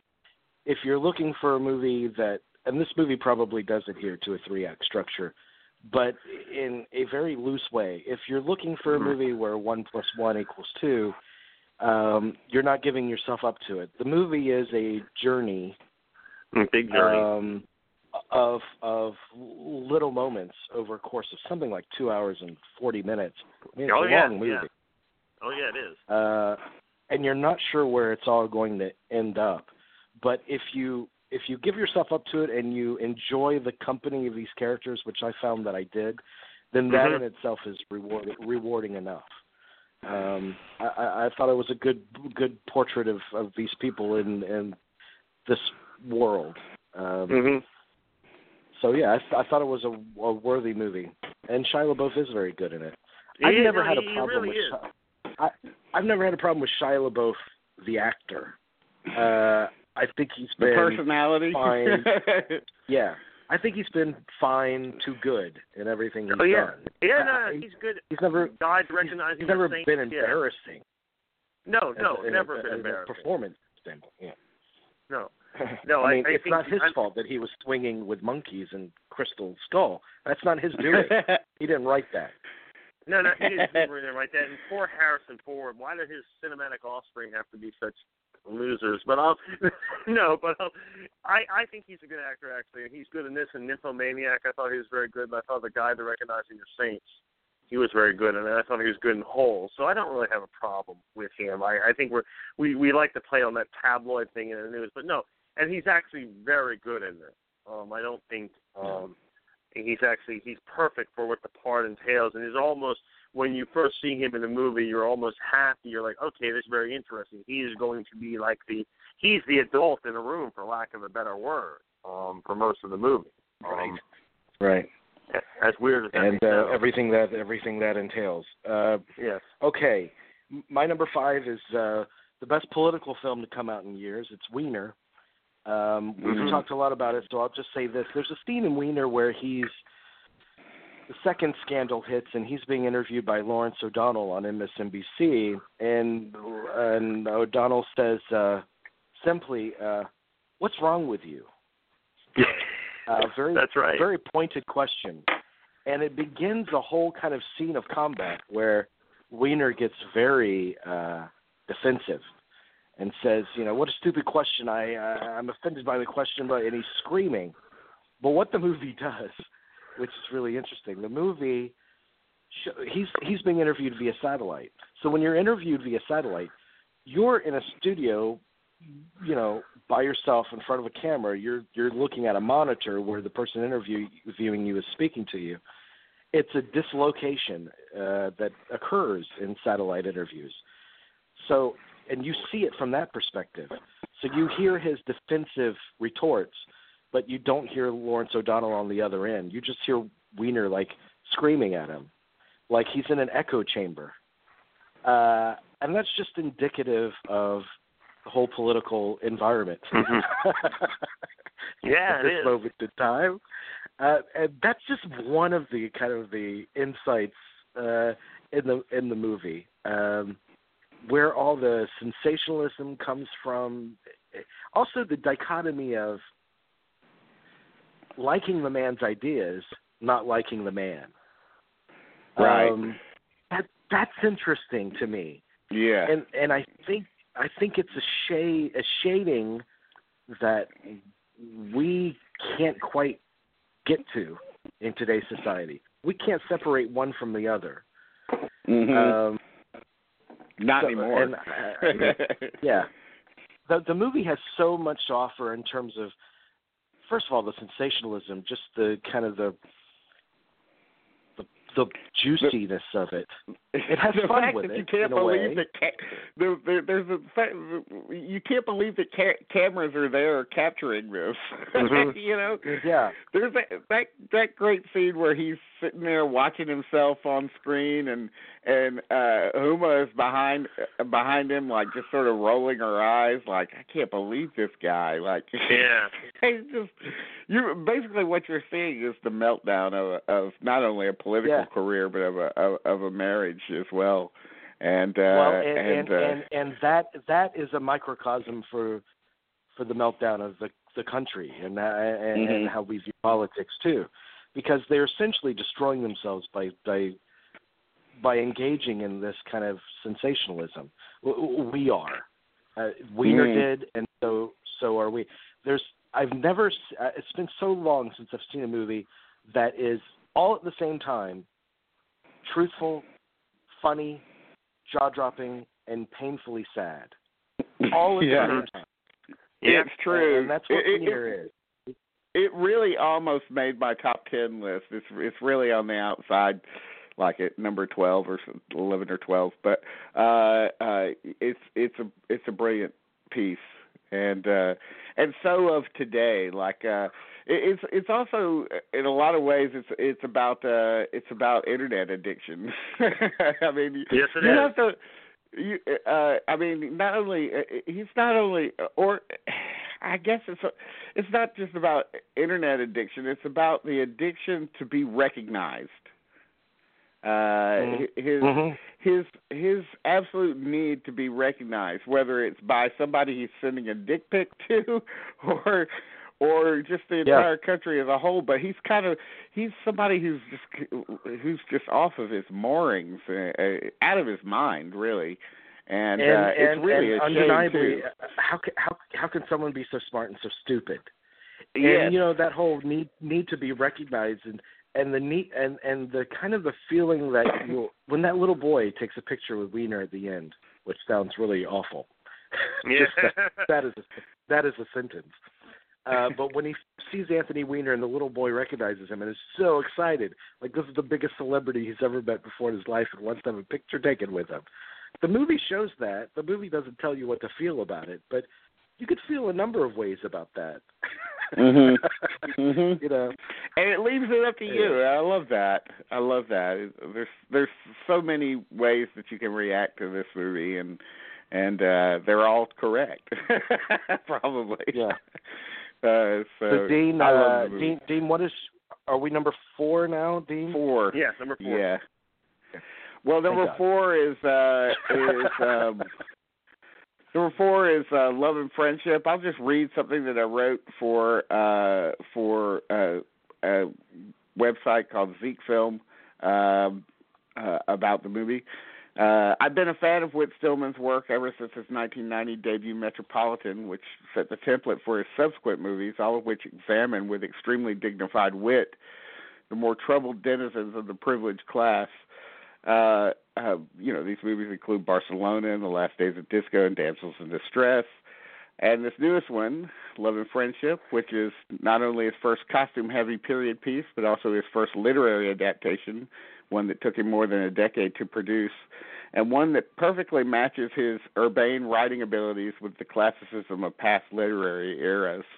Uh, Love and Friendship is based on Jane Austen's Lady Susan, a novella she penned in seventeen ninety-four, Which, which was left unpublished until eighteen seventy-one, over five decades after her death. Uh, the lead character uh, is uh, a duplicitous and kind of sociopathic uh, person. It's played. Uh, it's uh, her name is Lady Susan Vernon. She's played by uh, Kate Beckinsale, who gives one of the great performances of the year. Uh, she weaves her way into Austen's complex verbiage with athletic aplomb, just like the rest of the cast does.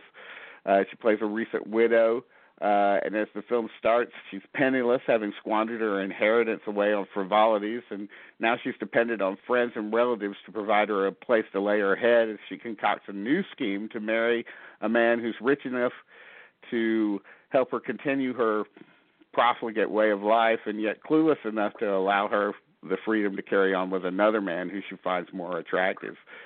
Uh, and on top of this, she's preoccupied with marrying off her meek and moral daughter uh, to someone she considers a similarly viable catch. Uh, throughout the film, Lady Susan cleverly manipulates a large cast of characters, playing on their jealousies, insecurities, and prejudices, all the while trying to remain in their good graces as she protects her own shaky reputation. Uh, Love and Friendship is a deceptively complicated movie, one that I feel fear many viewers won't fully grasp on their first time around. And in, in a way, I kind of lump it in there with Martin Scorsese's adaptation of Edith Wharton's The Age of Innocence, in that it's a film with such a rich array of characters and such an incisive understanding of this maze-like way of life that's so vastly alien to us now that it takes us a few viewings of the piece to really grasp its deeper nuances. This very economical movie is only a little more than ninety minutes long, and I've watched it three times now, and every time I've noticed more and more details that tickle me with their clever wordplay and wily character interactions. If you're expecting something as something as kind and romantic as Pride and Prejudice, you'll surely be disappointed, because Love and Friendship Is, is a film that hooks into the difficulties of being a woman in a world that values females only as sex objects, baby makers, and homebodies, and really values men only as studs and breadwinners. Lady Susan is a character wholly ahead of her time, and she recognizes these limitations and is willing to subvert the established rules of higher living in order to be happy. There's a lot of things I adore about Love and Friendship, but Whit Stillman's screenplay is chief among them. It's consistently funny, keeps things moving at a fast clip. Its attention to detail and the vernacular of its setting is ridiculously dazzling. If you're paying attention and if you have a wide vocabulary yourself, you'll be giggling at the surface of this costume drama that feels more like a subversive spoof of itself. It's not really a drama. It's really a comedy. Uh, I, there, you know, I love the cast in it. Uh, you know, Tom Bennett is is superb as uh, sort of doltish uh, uh, Sir James Martin, who uh, uh, comes into play uh, at, later in the film, and uh, and uh, really the entire cast is great. I mean, I really think that uh, Whit Stillman has emerged with uh, a, a one of the most beautifully produced movies of his career, especially when you consider the low budget he's working with. His skill masks all of that. The costumes, photography, and art direction are perfect. And uh, and really just the cast deserves to be considered as among, if not the best ensemble of twenty sixteen, then at least one of them. and the script deserves similar devotion. So uh, I think I think more when more people see it, it'll be kind of a cult movie. Uh, and uh, I wish again. Uh, it's another movie that I wish was more in the conversation in the, in the year-end uh, awards uh, race and, and and the top tens. You know, I haven't seen a lot of uh, seen it mentioned in a lot of top ten lists, but uh, it's really delicious. I love it. It's a true uh, comedy of manners, and uh, it is it is very funny. And I found that. It, since it it adheres to the kind of the the formal uh, costume drama rules, while at the same time it, it has a lot of fun with them. Uh, mm-hmm. so, so I mean they they they they speak in the manner that you would expect from a typical costume drama, but what they're saying is very slyly uh, cutting. Uh, spe- especially from Kate Beckinsale's character. And I found that since he adhered to kind of the the, the manners of that time, um, it took away a lot of the self-conscious quirkiness that turns me off in a lot of his previous work. Mm-hmm. Um, so so I was very taken with it. I, I enjoyed it a lot. And yeah, yeah, you know, it's a great movie. ninety minutes, it's a breezy view. And it's it's highly enjoyable, and it's not stuffy. I mean, I know all the reasons why people refuse to watch costume dramas. you know, yeah. Being stuffy is one of them. This isn't that. But that's not this. Although I yeah. do think that if you watch it, I think your enjoyment of it, uh, it uh, will uh, will go up if you watch it with the subtitles on, because it's easy to miss a lot of stuff in it because uh, the the dialogue is so uh, yeah. dense that uh, and and uh, and so um, uh, I don't know uh, I guess flowery that uh, it, it's a uh, uh, it, it's something you know if you can read along with it you know you're going to get a lot more out of it. So well you'll get a lot out of it just as you said if you enjoy language. Uh, yes. Which I do. Yeah. Mm. Okay, Jerry, you're number four. My number four we've talked about before, so I'll keep it brief. The Lobster. Um, just really, I, I thought, very funny, maybe too funny um, for me. But, you know, and, and, how shall we say this? In the near future, um, if you are single, you are sent to a hotel where you're forced to find a mate, and if you can't find a mate, you're turned into well, an animal of your choice. There, in Colin Farrell's choice is a lobster. Um, so I think that this film is beautiful in many ways because it just shows how obsessed we are, and I think how scared we are of loneliness.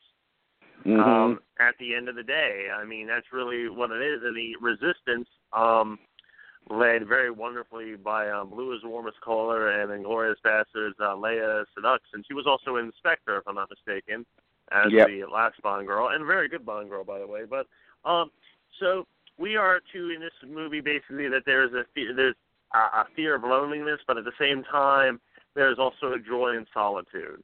Um, Colin Farrell is mm-hmm. wonderful. Rachel Weisz is superb. Um, this is a really Just, uh, a, I know a lot of people wrote this off as being incredibly pretentious, but I found it to be absolutely charming and delightful. Um, I couldn't get enough of it, and I can't wait to revisit it. Mm, I'm going to revisit it soon as well. Yeah, I, I, I really admired it. Yeah, uh, it's a good, it's a good one. Yeah, I didn't quite love it enough to put it in my top twenty, but it's definitely one of the movies of note this year, and uh, and uh, definitely. Uh, screenplay-wise, uh, uh, definitely the most original um, uh, concept for a screenplay.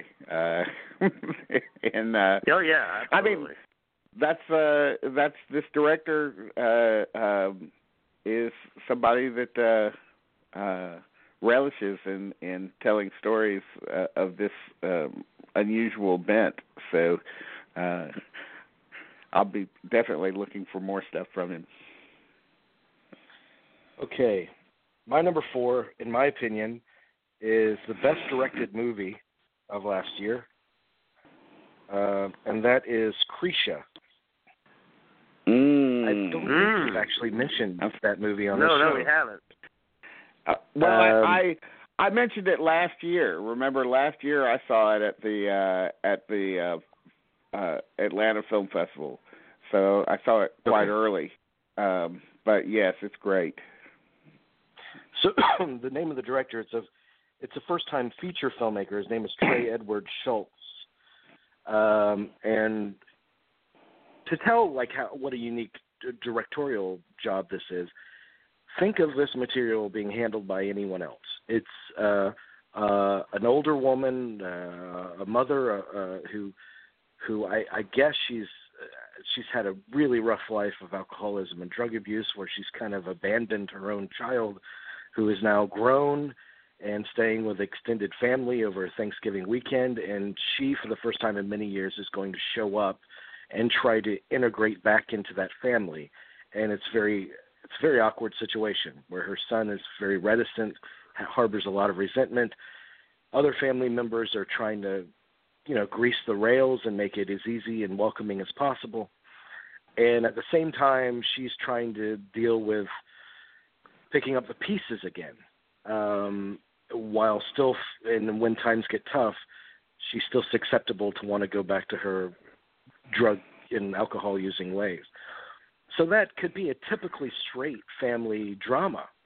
Uh, the way this guy directs it, first of all, he casts it with mostly family members. So most of the people in that room are related to one another. And the lead actress, her name is actually Cretia.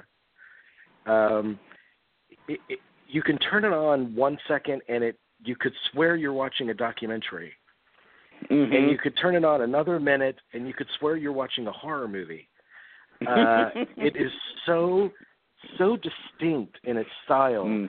and it's it's a style that brings out the most possibilities from the material. It isn't imposed upon the material. It brings out the best of the material. Um, mm-hmm. And I will also say, with the lead character of Cretia, this is a woman that you don't see on screen. This is not a beautiful, you know, a beautiful older woman, you know, with perfectly coiffed hair and all of that kind of stuff. This is a woman that looks like she's lived a very weathered life. Mm-hmm. Um, and I so appreciated that she was the centerpiece of, of this movie. Mm-hmm. Um, and she's it's great just, in it's it. So gorgeous, gorgeously directed, gorgeously acted. You'll, you'll be rooting for her. And the next minute you'll be completely horrified by her actions. Yes, you feel the ten- the tension of, oh God, don't go there, don't go there. Uh, towards the end of the movie, uh, it's a gr- it's a great. I don't think it'll become a Thanksgiving tradition movie uh, by any means.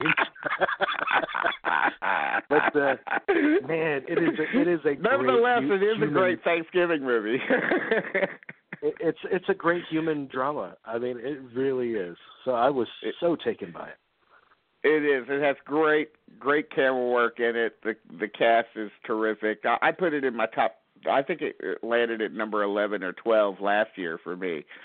So I'm glad to see that uh, it's been getting some recognition. Uh, and uh, I agree. I think it's brilliantly made, uh, and uh, I, I can't wait to see what he does next. Uh, but uh, I, I just loved all those.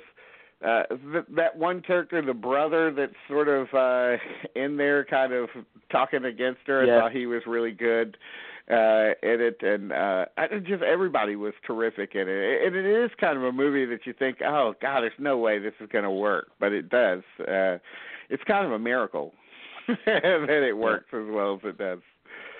So I, I love it. Okay. Okay. Number three, Dean.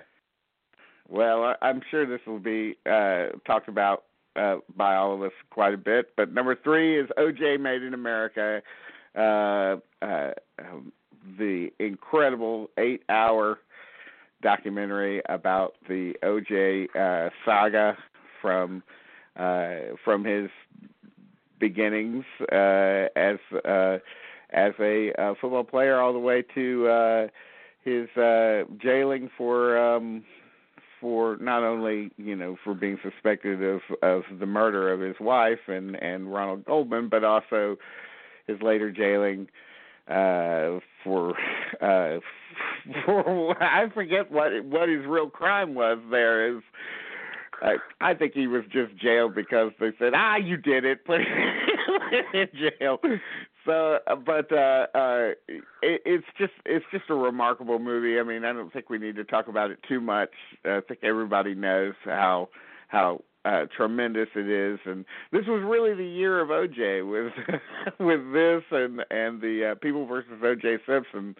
Uh, uh, you know, a, a sort of a competing eight-hour piece.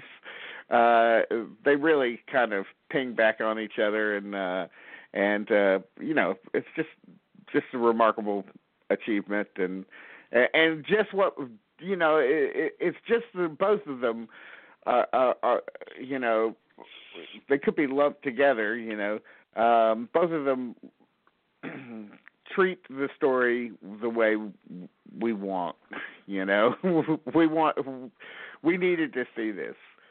And uh, there was no way I, – I remember when the O J trial was going on, I was thinking, you know, one of these days this is going to make a great movie, but how are they going to do this in two hours? Well, luckily they didn't. Right. it really it really we, took we, we talked, hours. We talked about it. We talked about it on the show where we started to cast the movie, yes. uh, and we were laughing about it. And I remember some yeah. YouTuber uh, commented on that video clip and said, you know, you guys are laughing, but there's a – you know, it's not it's not parody. Uh, you know, it's people were murdered, and you know, my point was uh, there is a parody aspect to this sh- this trial, and it has nothing to do with uh, the victims. Um, it's just like what Marcia Clark said, and it's in that documentary in the courtroom. She she was talking about a cart- uh, cartoon that she read, where the little girl asks the mother, says, uh, "What's this N word that no one's supposed to say?" And the mother says, "Nicole." Uh, you know, and I thought that was a very profound, profound moment in that. You know? um, the, mm. What what really stuns me about the movie, I mean, this is clear. This is about O J, his his life, his his rise and demise. The series is about you know the the case, this particular case. Uh, yeah. So one's a micro view, one's a macro view, um, in some respects. But the what I really appreciate about O J Made in America is that O J became the ambassador for uh, the suppression of of the African American race, yeah, uh, by by white power, and uh, he was wholly unfit to hold that mantle, yeah, uh, because he did that, he denounced it. He denounced being part of that community. He shunned it until it suited him. And then when he gets out, which this is the revelation of O J Made in America, is the whole yeah. story about when he when he was acquitted and how he lived his life afterwards. And he started to em- try to embrace a life that he had previously shunned, and it just didn't it didn't click. What people wanted to read in O J was never there. Um, mm-hmm. It existed in them, but not in him. Uh, and I just, I, from a cultural, like almost like a sociological study, I thought it was fascinating just from that aspect mm. alone. So O J Made in America is my number one. Uh, I haven't seen, I haven't seen anything as astounding as that. Both the breadth of that whole work is just incredible. Is that available on demand to watch? Because I, I just, I haven't gotten a chance to watch it. Is it available on demand? Uh, I'm not sure. I don't know. I know it's on Blu-ray, but uh, okay. I think okay. The O J, Jerry, my oh my number my number three is The Nice Guys. Which I mean, do we need to add anything to that? I mean, we've talked about it. I mean, I know. I'm just saying since I'm just trying to be for the brevity, you know, since we've talked about it at length. I mean, I, I just I give it to Shane Black. I'll, I'll see. I'll watch whatever he does. I have to say this though. About the two leads. They have great chemistry together, and Shane Black seems to bring this out in everyone. But I find it very interesting that Russell Crowe and Ryan Gosling, their earliest roles, are playing monstrous skinheads. Just monstrous characters. Yeah, that's true. And I never they, thought about they, that. They have, they have made, over the years, these very comedic roles, but especially in Ryan Gosling's case, it's more pronounced. You got Crazy Stupid Love, you have La La Land, obviously, Lars and the Real Girl. Um, And then, but Russell Crowe is really just seems. I, I just wish you'd do these kind of roles. I just wish there was a, a sequel or more movies with these guys because they have great chemistry together, and that's really the key to all of Shane Black's work. Whether it be the Lethal Weapon movies, or the early ones. God, we have to say the early ones. Um, and uh, Kiss Kiss Bang Bang, even Iron Man three. He seems to bring up. He's a very good writer. He has a very good feel with characters and really making them likable. And I know this this is very enjoyable, very lighthearted, very. Um, Very good, a very enjoyable film. I mean, just and, like, and once again, I think a case where in a very in a in a, in a series of dreadful, dreadful summer releases in early May, this yeah. was the bright spot. I mean, and I think that's what we're talking about here. We said with Hell or High Water, these movies have been released at other times. Now, The Nice Guys did did okay. It was not a hit. I don't think it's on anyone's radar, nor I don't think it should be. But it is a very enjoyable movie, though. Um, and I just you know, you need that sometimes. So. I, and I'll leave it there because we've t- I've talked about it at length. You know who I love in it is I I, I do love the lead performances uh, uh, and uh, particularly Ryan Gosling, and I love Angourie Rice who plays. Uh, she she steals the, the movie. She, she steals does. the movie. I mean when I mean I actually you know you it's a completely different movie, but I actually think adding her along to everything just takes the movie in a totally different direction. Yeah. Yeah, it does.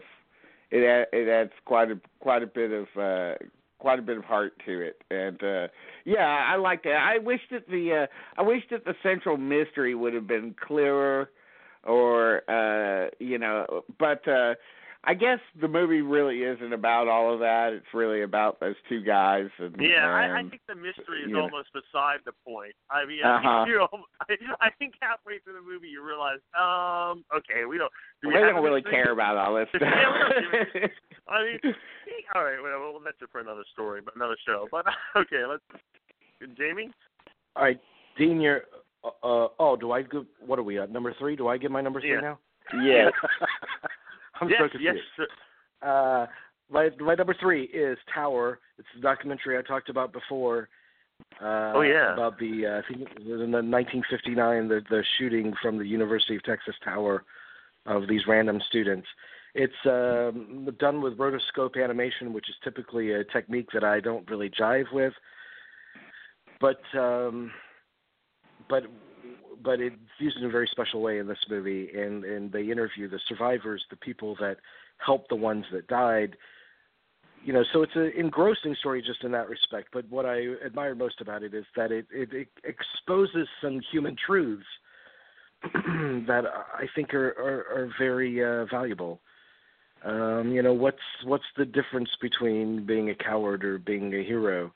Um, how do you make sense of this kind of act and, and, and this scope of loss? How does it define the rest of your life?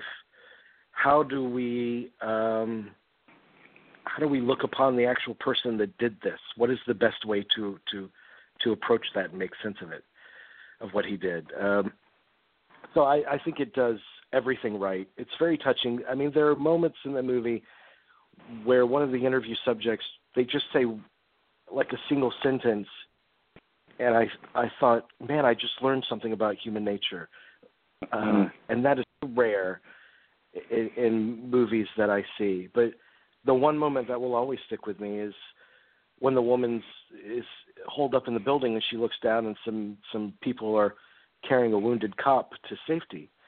And she says, you know, it's in that moment that I realized that uh, I, I'm a coward. I'm not one of those that will run in and save people. I, I self-preservation mm. thing. And it's just, she says it in a way not like, you know, I'm a terrible person. She doesn't say it like that. It's just, I just learned, I learned something about myself in that exact moment. Mm. Um, which that resonates with me. The defining moments in our lives and seconds, they could happen in a second, and how they will live with us for the rest of our lives, how will they, they will define the rest of our lives. That's powerful. And when you see Tower, uh, it could have been tabloidy. It could have been, uh, hey, let's revel in the in the sensation of a lone gunman shooting off all these people. But it really is about a human experience mm-hmm. in its most extreme form. and I was just so moved by it. Um, surprisingly so. It was, it was the big surprise of the year for me.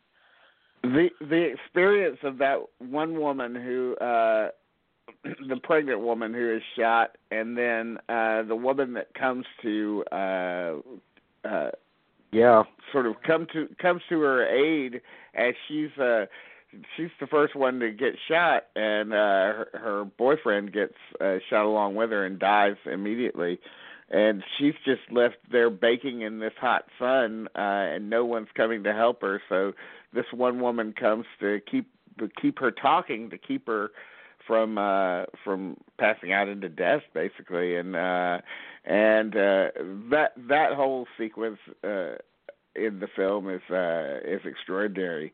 Uh, there's a lot of lot of great stuff in that movie, no question about it. And uh, uh, And and just on the level of it being a historical document, uh, in the face of, uh, you know, almost daily shootings, uh, similar mm-hmm. shootings now, uh, how how this was uh, how this was just unheard of uh, back then is uh, yeah, uh, it's yeah. just it's just a sad sad and, commentary and, and, on where and, and we it are. Just, it just does everything right, because it doesn't hit you over the head with the relevance of it. But at the end uh-huh. of it, the few clips they show, when one of the survivors say, you know, I see what happens at the Aurora Theater and all these other incidents, and it brings it all back home. Um, yeah. that, that, the moment fifty years ago. Uh, and, and how it treats, how it kind of bookends, it tells the story of the shooter, but it only dedicates like a minute to that. And it, yeah. and it expresses it in the perfect way. Yeah. And the moment where you're talking about her keeping her company by speaking to her and keeping her alive, she wasn't strong enough to carry her off on her own, especially when the gunman's up there and he's likely to shoot her if she tries. So she just lied there and spoke to her next to her on the pavement. She never got to thank her for that. Yeah. And, and she realizes how much that meant to her in her life, and but she's already passed, you know, it's, she's she's been passed for a few years now, so she was unable to thank her. And it's like you said, like the people in your life that really profoundly meant something to you, and it's kind of ephemeral, it, ethereal, it kind of, they're there and then they're gone. Mm-hmm. But they leave that in, they leave that imprint. Um, it's just a gorgeous movie. So that's, that's yeah. uh, number three for me. Uh, so, Dean, you're number three. Number two for me is uh, number two. Your number two is uh, is Kenneth Lonergan's Manchester by the Sea. Uh, absolutely uh, of a piece of his. Uh, you know, you could consider. Uh, you know, you could count on me and uh, Margaret and Manchester by the Sea to be kind of a trilogy in some ways mm-hmm. about grief and loss and. Uh, and uh, I think Manchester by the Sea might be the best of all of them. Uh, uh, you know, uh, uh, Casey Affleck is, uh, you know, absolutely superb. He's going to get the Oscar, no question about it. And uh, uh, his character, well, you mentioned it earlier, Jerry. It is hard to see how he's able to get up in the morning, but. But you know, I, I we get up how. in the morning. we we yeah. do. We just yeah. we have to. We have to get up. You know, what are we going to do? And that's uh, right. That's right. You're absolutely right, man. Uh, the the, uh, the the place where this movie goes. Well, first of all, the movie is not as depressing as everybody says it is. Uh, I think I think the movie has tons of great uh, humor in it, uh, like all of uh, uh, Lonergan's yeah. movies. It's laced with humor, and uh, um, uh, it just feels so real uh, that uh, mm-hmm. you really, really feel like you're there when you're watching one of his movies. You're you're there with real people. Uh, uh, there, there's no artifice there. Uh, the movie even refuses to conform to any kind of Uh, you know, movie-shaped payoff uh, when it gets to uh, its final moments. Uh, in a way, the character really hasn't changed. uh, um, uh, he's he's changed only in the sense that he's gotten a sliver of something to hang on to.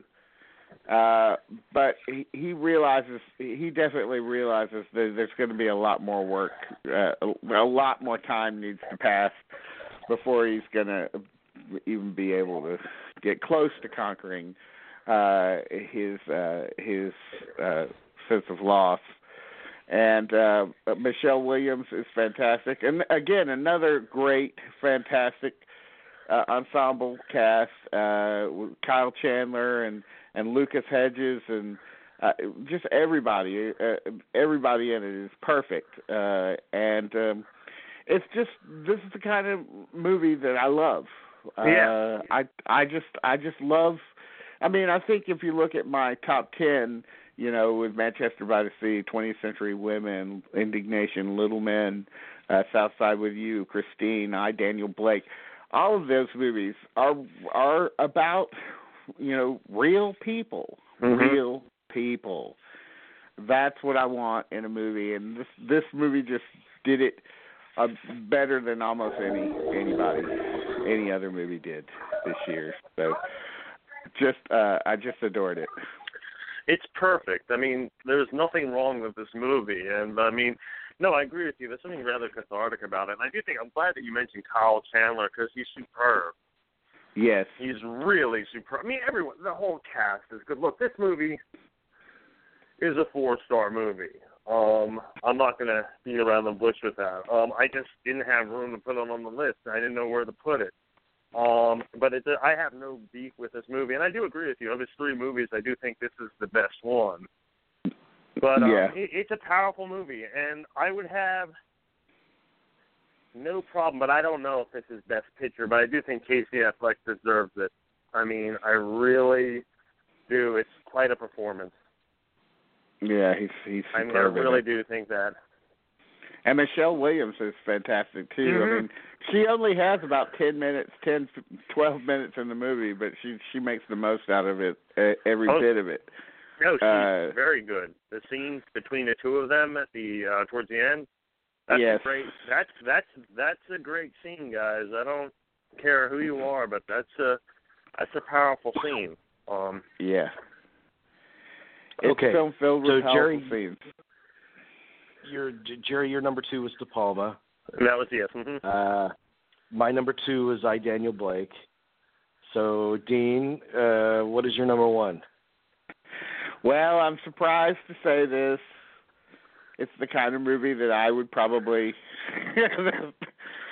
I don't know. I'm I was surprised by it, even though it's gotten the most love out of any movie this year. But it's La La Land. I really, really responded tremendously oh, yeah. with it. it, and it might be just that maybe I'm putting it at number one because it's the last great movie that I've seen in some ways. Uh, but uh, yeah. but seeing it on the big screen. I was uh, I was immediately just uh, taken with it, uh, mm-hmm. just like from the very beginning. That very first shot of the CinemaScope logo in black and white, and then it widening out to CinemaScope uh, and showing that in all of its brilliant, glorious color, and just the color in the movie in general is uh, is uh, uh, is overwhelming. I mean. I think it's time to reintroduce color into movies. You know, there's so many movies that have the color just washed out of them. I mean, they don't even have the, the guts to make it in black and white or anything, so they just make it into blue and white or brown and white or something like that, you know. Color, uh, another movie that uh, in my top ten that really utilized color was twentieth Century Women. Mm-hmm. Uh, it, it, it, you know, I mean... it has so much of an effect on just simple, simple colors can like be a uh, a a, um, a production value, you know. Well, there's a reason. I actually think what you're, I I see what you're saying, and it's very important. So you bring up twentieth Century Women in La La Land, and the other movie about color, if you want to add that, is The Neon Demon, and it's Neon something Demon, about right. Southern California. Mm-hmm. He's beautiful, guys. Let's not beat around the bush. Um, mm-hmm. I mean, even on episodes of Chips, I mean, I'm not, I'm not being facetious when I say no, that. No, but there is something yeah. about Southern California, and it's there. It's in. It's, I, I want to say it's in Nocturnal Animals, but the a lot of the drama in Los Angeles in Nocturnal Animals is at night because the color uh-huh. is really in the is the colors in the novel for the most part. For the most part, the color is in the Texas um, mm. in that in that movie. But that's the. It is. There's something about it, and there, and a guy and a guy that always gets it right with the color is uh, Paul Thomas Anderson in all mm. his movies about the valley. It's there, but I do think it's something that's probably look. Um, you mentioned two movies that are, you know, twentieth Century Women and La La Land and, and Manchester, all, all four-star movies. But going back to La La Land, it is beautiful. Oh my God, it's beautiful. Oh it, my it God, is, it is dazzling. From that first, that first every uh, another day of sun. Uh, that that. How did uh, they do that, guys? How did they do that scene? Just please explain. How do you do that on the freeway in Los Angeles? Please. I don't know, but but it it's was magical. remarkable, it's and magical. not not not a mo- not a not a C G I moment in the entire movie. Like they they might have utilized it somewhere, but I couldn't see it. Uh, I I uh, I felt myself while I was watching the movie like tearing up uh, mm-hmm. because. Uh, It was like rediscovering a friend, and the friend is cinema. Uh, yeah, uh, good, and, great, great point. Uh, it was like it was like wow, this is really something else. This is it's so uh, lovely and and uh, and um, but it's not phony. I didn't feel any of it was phony. Uh, I felt it really came from a real, true place in the heart. I can mm-hmm. feel it coming from the director. Uh, oh, yeah. I, mean, I can feel his passion for it. Uh, I thought that the the movie was, uh, you know, it, it was uh, funny in the right places. I thought the music, of course, is superb. Uh, yes, it's possible that the two leads can't really sing that well. But you know what? I kind of can even understand that because They're they're artists that haven't yet found their voices. Yeah. so yeah. So you you can make a uh, you I, I don't know if you can make an call it an excuse for it or a, a, a justification. I think of it as a justification. Um, I also appreciate I you know I, I didn't want to see somebody get up there and belt those things out with uh, some kind of, you know, uh, American Idol type voice that they're gonna. I like it that their voices are are lower key and because uh, they're they're uh, very contemplative uh, songs uh, for the most part, and um, they're not uh, they're not there to stop the show necessarily.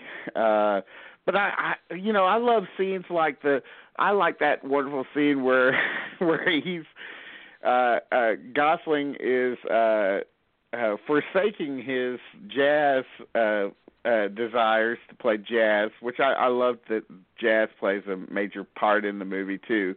That wonderful scene where he talks about jazz dying uh, was incredible. Uh, but also uh, the, the scene where he uh, forsakes his jazz ambitions and, and goes and plays for a, an eighties cover band, and Emma Stone comes in and, and requests uh, Iran, you know, the uh, Flock of Seagulls song, and he just sort of he sits there in his, in his red jumpsuit and everything, and uh, playing one note on a on a on a uh, guitar, you know. Uh, I was like, this is just wonderful, and she's she's magnificent in it. I think I think that she's she deserves Best Actress this year. I think uh, I think, and he was uh, also superb in it. I think he's he's better in this than, than the reviews have have uh, led on. Right, he's. he's He's uh, he's right there with her, and then when you get to the ending of it, uh, and uh, the the sort of uh, the view of what might have happened, uh, uh, you know, it's just like uh, overwhelming. Mm-hmm. Yes, it is overwhelming. Oh, I agree. So it's, I my, agree. It's, my, it's my favorite favorite ending of the year. and it is mm. so uh, bittersweet. And just mm. the way it's edited. Uh, mm-hmm. I mean, the editing is stunning, especially in that last sequence. Yes. Yes. But it's just, it's filled with the love of movies. Yes, uh, it is. It, it, it's, it's just, it's bursting with it. And, um, you know, it's just wonderful to, you know, there's another major movie this year that, that I saw that was also filled with the love of movies and that didn't just miss my top ten, and that's The Jungle Book. Uh, oh, yeah, and, another good one. Uh, you know, yeah. that's that's just one of those, both of those are just two, uh, I just, uh, you know, uh, La La Land is just a movie I just want to hug and protect and uh, love it. I can't wait well, to see it again. Yeah. Uh, Uh, if, if if if I was a teenager watching this movie, I would have gone out to see it like three or four more times already. You know. Well, uh, I'll tell you what. Yeah. Do you have the soundtracks? Have you gotten? The, there are two soundtracks, and I have those, and I love both of those tremendously. So, um, if that says so, there's two about different the soundtracks. There's well, the, I guess just there's the one the... that's the orchestration, just the orchestra, and um, uh-huh. then the other with um, the singing. So the two, I, I got both of them just because I, I was just so. There are a couple of numbers that I just love a lot, and um, it's. I mean, I have you know, there's a back. You know, we talk about backlash, and there's a massive. It's very unfair, as with there was with Manchester by the Sea, uh, Manchester by the Sea as well. We've talked about that as a backlash to that too, as there is with Moon. I mean, I, I, I hate that. I, I really do. I think this film, it, it, it, it came along at the right time, La La Land. And I, I think you said it best, Dean. You really said it best. You discovered an old friend, cinema. Yeah. And I, I don't, I don't think I've heard a better description of that movie or of some movies in general this year, where we all, you know, a lot of people just want to say it, movies are dying, movies are. And if it's this is the movie, then it's fine. It's a movie that tries to really rekindle a very old-fashioned type of genre that we don't see a lot of, and more power to it. Yeah. Okay. So that's uh, that's it. Uh, uh, of course. Oh no, it's not. Jerry, you haven't. Have you divulged your number one yet, Jerry? Yeah, The Neon Demon. I I hey. I, I, I blew okay. my load early when you did. Uh, but... okay. And your number one. And your number one is, is O J. Uh, is O J. So. Yeah. And just to just to yeah. go back, you know, uh, Jerry mentioned, you know, mentioning some of the movies that didn't make our list. Uh, uh, for me, the, my supplemental, you know, uh, eleven through twenty right now stands at Jungle Book number eleven, Wiener, uh, thirteenth, the great Ava DuVernay movie about the uh, about the uh, prison crisis uh, facing Black America. Uh, Things to Come, the great. Uh, Uh, uh, Mia Hansen-Love's movie with Isabelle Huppert as a woman that, that experiences three great losses in, in her life, one a- after another, and still faces it with uh, incredible bravery and, and uh, just like that, she just picks herself up and goes along. Uh, Sully, I loved uh, Clint Eastwood's uh, movie it's about Sully movie. Sullenberger. It's a good movie. I just... This is the, uh, today is the uh, anniversary. It's almost the, I guess it's the eight-year anniversary of uh, of the I, event on the Hudson. And uh, I just, we watched it again last night, and I loved it even more uh, on so many levels. Uh, I just finished watching Tony Erdman and I uh, the uh, uh, uh, the film from Germany, which I thought was a wonderful uh, sort of father-daughter relationship film. That was uh, surprisingly funny. I loved uh, uh, De Palma, um, uh, loving the um, the terrific Jeff Nichols movie about the uh, about the inter- interracial uh, relationship between the the uh, two people in the uh, South in the sixties. Uh, Sunset Song from uh, the wonderful movie from Terrence Davies about a woman's experience uh, uh, on a farm in Scotland in the uh, early nineteen hundreds. And Rules Don't Apply, Warren Beatty's movie, rounds out my top twenty, which is a big surprise for me. But uh, I, I find that I think about that movie a, a lot more uh, than than I was prepared to. So, but those those are all my uh, the rest of my top twenty. Okay. Um, I'll just read through these really quickly, um, in no particular order, but I just want to, and I do so things, so you got to see Things to Come. I want to see that very badly. That's one of the movies that I, I, I really wanted to see that I, that I missed. So, um, never open, I don't know if it opened here or not even, but, um, okay. So Manchester by the Sea, La La Land, Jackie, Demolition, A Monster Calls, twentieth Century Women, High Rise, Captain Fantastic, A Bigger Splash, which if Holly mm. Hunter could get nominated for not saying much, can't Tilda Swinton get nominated? Just is that wrong? Is that wrong? I'm just saying. She's good in uh, it. Is she? I mean, it's a, it's a really, and you know, I, I really have to reiterate. Ray, Ray Fiennes is having the time of his. I, you know, he doesn't look like he never looks like he gets to have fun. He's having the time of his life in this movie. I mean, that's true. Can't, can't we give an award just just for that? Just something. um, Cafe Society. I like The Rival, Bloodfather, Sing Street, Shallows, mm. Loving. Um, everybody wants some. Rogue One, yes, Rogue One does get in there. Um, Elle, Hacksaw Ridge, The Invitation, um, Don't Think Twice, Kubo and the Two Strings, and Deadpool are other movies that I really enjoyed this year. So I guess it really wasn't as bad of a year as I've been saying. I have yeah, to I, like. I just I know, but I understand. I can understand if you said that in the, as we did in the summer, and even if you said that in September. It would have been understandable. I mean, I, it, you're right. It, it, November comes around, and all of a sudden, it's it starts. It's this gauntlet starts, and it, it's it's exhausting. Why can't they just spread it out?